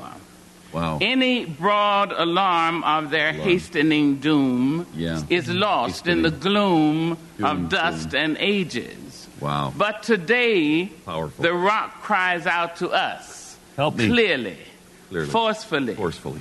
Come, Come. you may stand upon my back Yeah. and face your distant destiny, but seek no haven in my shadow.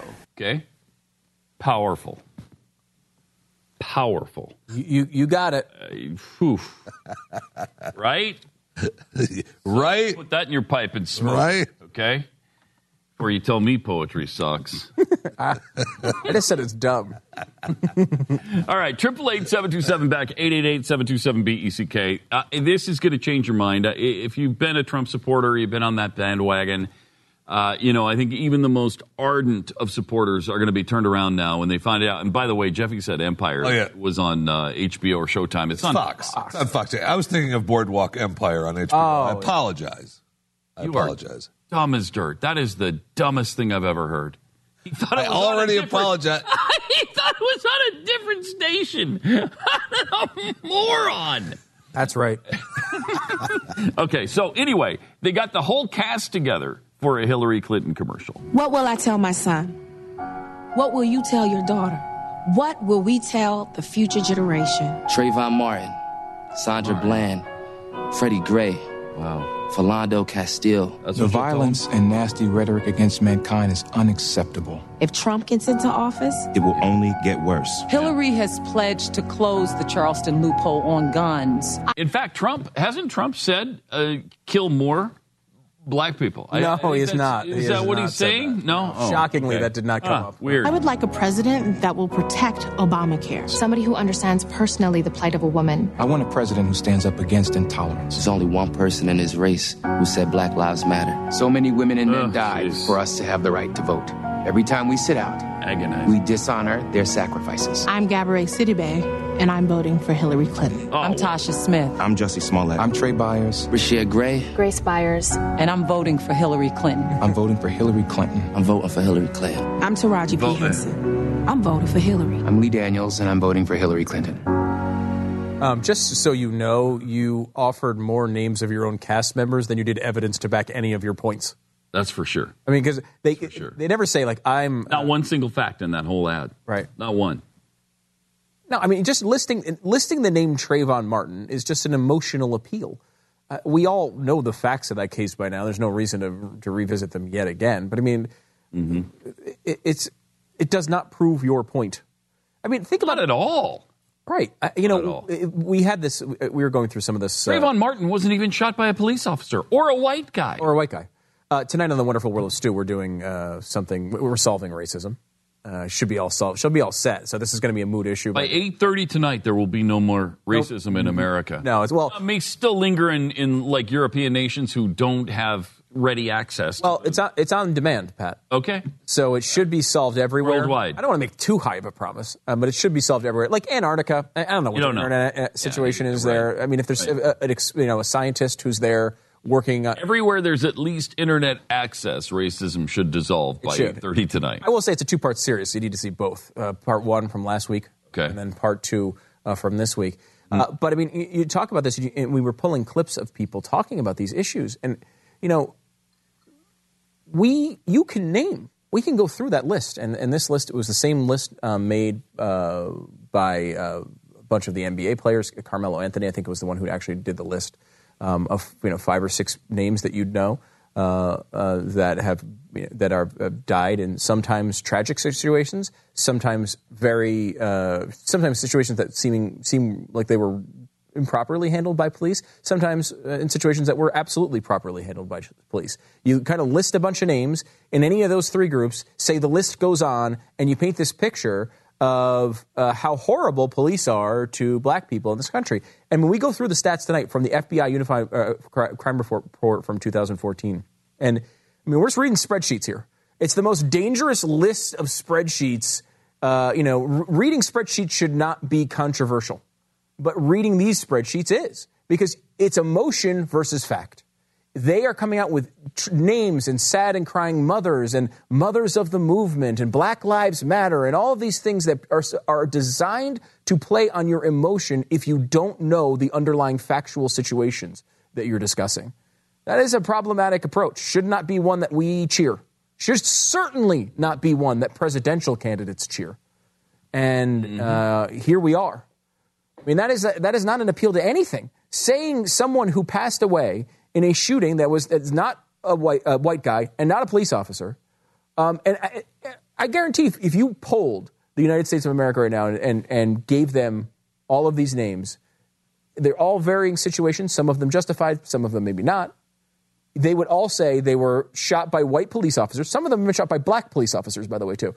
Some of they would say all shot by white um, police officers in a way that was unfair or wrong. And it's not true. There's no doubt about it. That's what they've led people to believe. Mm-hmm. And and now all they think they have to do is just read this list of names, and like you said, at the end of it, they, and the list goes on. So they you almost believe it's endless the list, and then so so many we can't even get to them all. Yeah, that was that was exactly the quote from John Oliver. There are so many, I literally cannot name them all. Wait a minute, you got a 22 minute monologue you're in the middle of. You can't go past three names.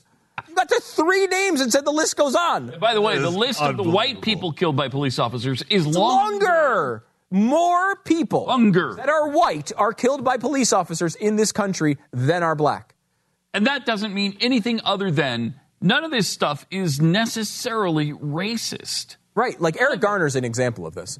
There, we talked about this as a, real, a situation that looked really bad. And, you know, I, I the, it this was. is the guy, the, the large guy on the street in New York, right? He was not killed for selling CDs. And he was not shot. Or loose cigarettes, whatever. The, the police jumped him because he wouldn't comply. I think he was scared. He seemed uh, uncomfortable and nervous, and and so they got irritated with him, and they jumped on him and they pulled him down, and they were on top of him, and he was a, a huge man. Looked really bad, and it looked awful. And, and I think they I used too much fully believed and- that they were wrong. Yeah. completely wrong in that. There's not evidence that they were wrong because of his race. Right. At all. But they were wrong. But they, but I, I think they were wrong there. And the, and the same with the um, the Charleston, South Carolina shooting, where the cop shot the guy in the back who was fleeing from him. Didn't seem to be any reason to do that, and I think that guy was charged with murder too. So in both of those situations, have the cops not been charged and tried? Many times they are. Yeah. I mean, you know, look, uh, the justice system's not perfect. Sometimes we do side to, you know, I mean, it's it's it's obviously easier for police to protect things when they go wrong um, than for the average person. It is difficult, and there are things to look at here. There are legitimate issues that are surrounding this, but the problem is it's treated in this ridiculous way that summarizes the events completely wrong. There is absolutely no evidence whatsoever that there is some sort of white person genocide going on against blacks. There is the evidence in the crime reporting shows very clearly that, you know, for example, blacks kill 12 times, 12 times the amount of blacks than white do. Mm-hmm. Whites do. And remember, we have more white people here than black people. 12 times. And a lot of that has to do with, you know, this is where you- you're surrounded, you- wind up, oddly, killing people that live near you, and you wind up living near people who look like you. I mean, that is a, a function of society. So these things are not explained by, it's not, it's not about appearance here. This is not, it's not, it's, murder is not caused by skin color. If there's a genocide going on, it's happening at Planned Parenthood. Yeah. It's happening there. Certainly. Where 14 million, Million. 14 million black children have been killed before they were born by Planned Parenthood. So, I mean, that the more abortions of of black babies happen in New York than births of black babies. That's a huge statistic and a chilling, horrific, tragic one. I always say this too. If you, if you were to say, let's say, you know what, white people make a blanket policy that any white officer that shoots a black person never gets investigated. Okay, that let's just say that's the the comic book version of what mm-hmm. they believe conservatives' policies are. Right. So let's just say we implement that. Every single time a white person has shot a, a white cop has shot a black person in the last ten years, we don't even look at it. We just let them walk. Okay, that's our new policy. And we get our other policy that we have desired, which is no abortion. Guess which results in a lot more black people being alive? It's going to be millions and millions and millions of Not additional black people alive in our society. And that is what we are hoping and praying for every day. Right. These supposed racist conservatives want our society to include millions and millions of, of black children that Hillary Clinton does not apparently is not apparently all that concerned about being alive. That's a, that's a pretty significant difference. And I, I don't understand how, how we could be racist, particularly because we don't even actually support the comic book version of that policy uh, that, that uh, we just uh, falsely implemented. It really is ridiculous. And, and, it, and it, you know, if there is to be uh, this j- vaunted racial conversation that we're supposed to have that's supposed to heal all wounds, well, it's not doing anything. It's not helping. It's going the wrong direction. You know, maybe maybe less focus on race, maybe less constant hyper laser focus on race would do us some good. Maybe we look at people again as individuals. The same lesson applies here. It felt like we were closer to that um, eight years ago. It does before Obama. Oh, no question I about mean, it. polling shows it. No you know, question. I mean, there's factual uh, ba- basis to this that whites, blacks, Hispanics, everybody uh, believes our racial tension has become worse. And if, you know, Mhm. I'm sure the left would say, "Well, that's because of Trump." It's before Trump.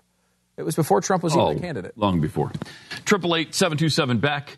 Pat, Stu, and Jeffy for Glenn on the Glenn Beck program. Glenn Beck. This is the Glenn Beck Program. All right, want to tell you about Bill O'Reilly? Oh, boy. His book, Killing Reagan. It has now been turned into a movie. The National Geographic Channel is premiering Killing Reagan Sunday, October 16th, 8 p.m. Eastern, 7 p.m. Central.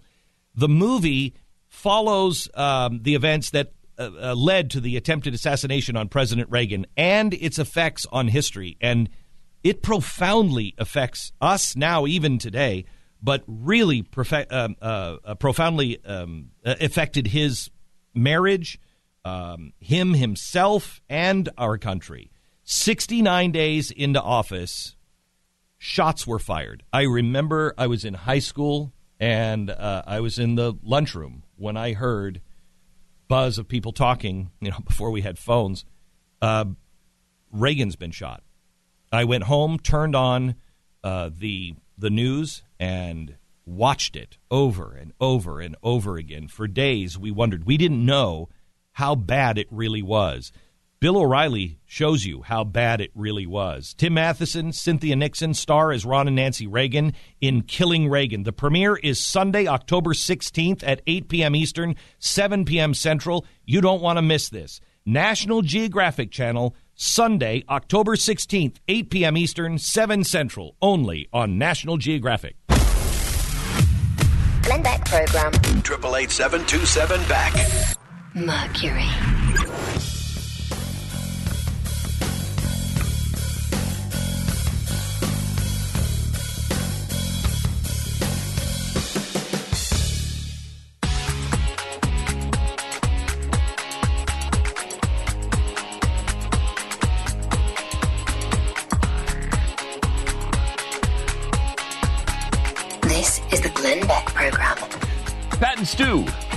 Glenn on the Glenn Beck program, 888 727 Beck.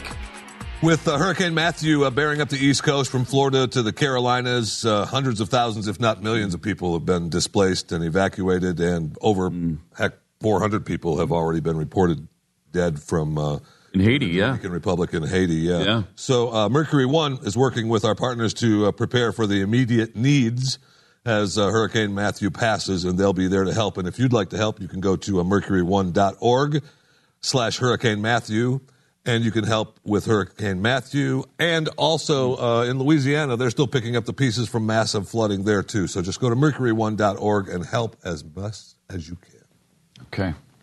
All right. Now we've got some good news. Uh, somebody is finally doing the right thing on Thanksgiving Day, and uh, been waiting for this to happen. Actually, I think it's kind of a new phenomenon, isn't It it? is. It is. That That where that way, yeah. stores open on Thanksgiving. It's because it's traditional that you open the day after and you have the big sales, and and then people started opening at you know six in the morning. Then it was four in the morning. Then it was midnight on Midnight, Thanksgiving night, and then and then it's like, well, we're going to be open on Thanksgiving too. But that seems like it's pretty new. It is pretty new, and and it, I think a lot of even conservatives look look at that and say like, oh, it's positive. It's family time. They shouldn't be able. They shouldn't be open. Um, you know, people say, well, uh, you know, the, the workers shouldn't have to go and work at these stores on this day. You know, nobody sits back and says, hey, I, you know, luckily there's, you know. Those people at the electrical power power generation plant shouldn't be working right now because they should be with their families. Or I'm watching this nice family movie on TV. Everyone who's employed at that radio television station that has to work. No one cares about those people. No one cares about the cameramen at the NFL games who are there covering for your enjoyment on Thanksgiving. For some reason, only Or the football players who are also Right, exactly. performing for your enjoyment on Thanksgiving, on Thanksgiving. Day. Only shopping gets this treatment. For some reason, you're not. It's a bad thing to have shop to have shopping be an option. And it's funny because it all stems from this idea that I agree with that it would be if, if it's at all possible, you're spending time with family. Yeah. And that's great. But are we conservatives or are we progressives? Because progressives say, you know what, I want you to spend time with family. We should all be spending time with family. Therefore, I'm going to eliminate the options for you to do anything else because I want you to do what I think you should do. Right. but That is not the way that we normally think about issues. But the Mall of America is Just taking a doing the right firm stand. They're, they're doing the right thing. right? They're they're going to be closed. They're going to be closed. on Thanksgiving Day, and everybody's celebrating And that. I swear this is just an anti-capitalist thing. It's like, oh well, commercializing and everything. Well, look at people, but to make choices and do things that they enjoy. I know my family they would go out and shop. This was one that was the day after Thanksgiving, and it was like a bonding experience between my my aunt and my mom, or my grandmother. I mean, that's there's positives there. We shouldn't shun them. The Glenn Beck Program. Mercury.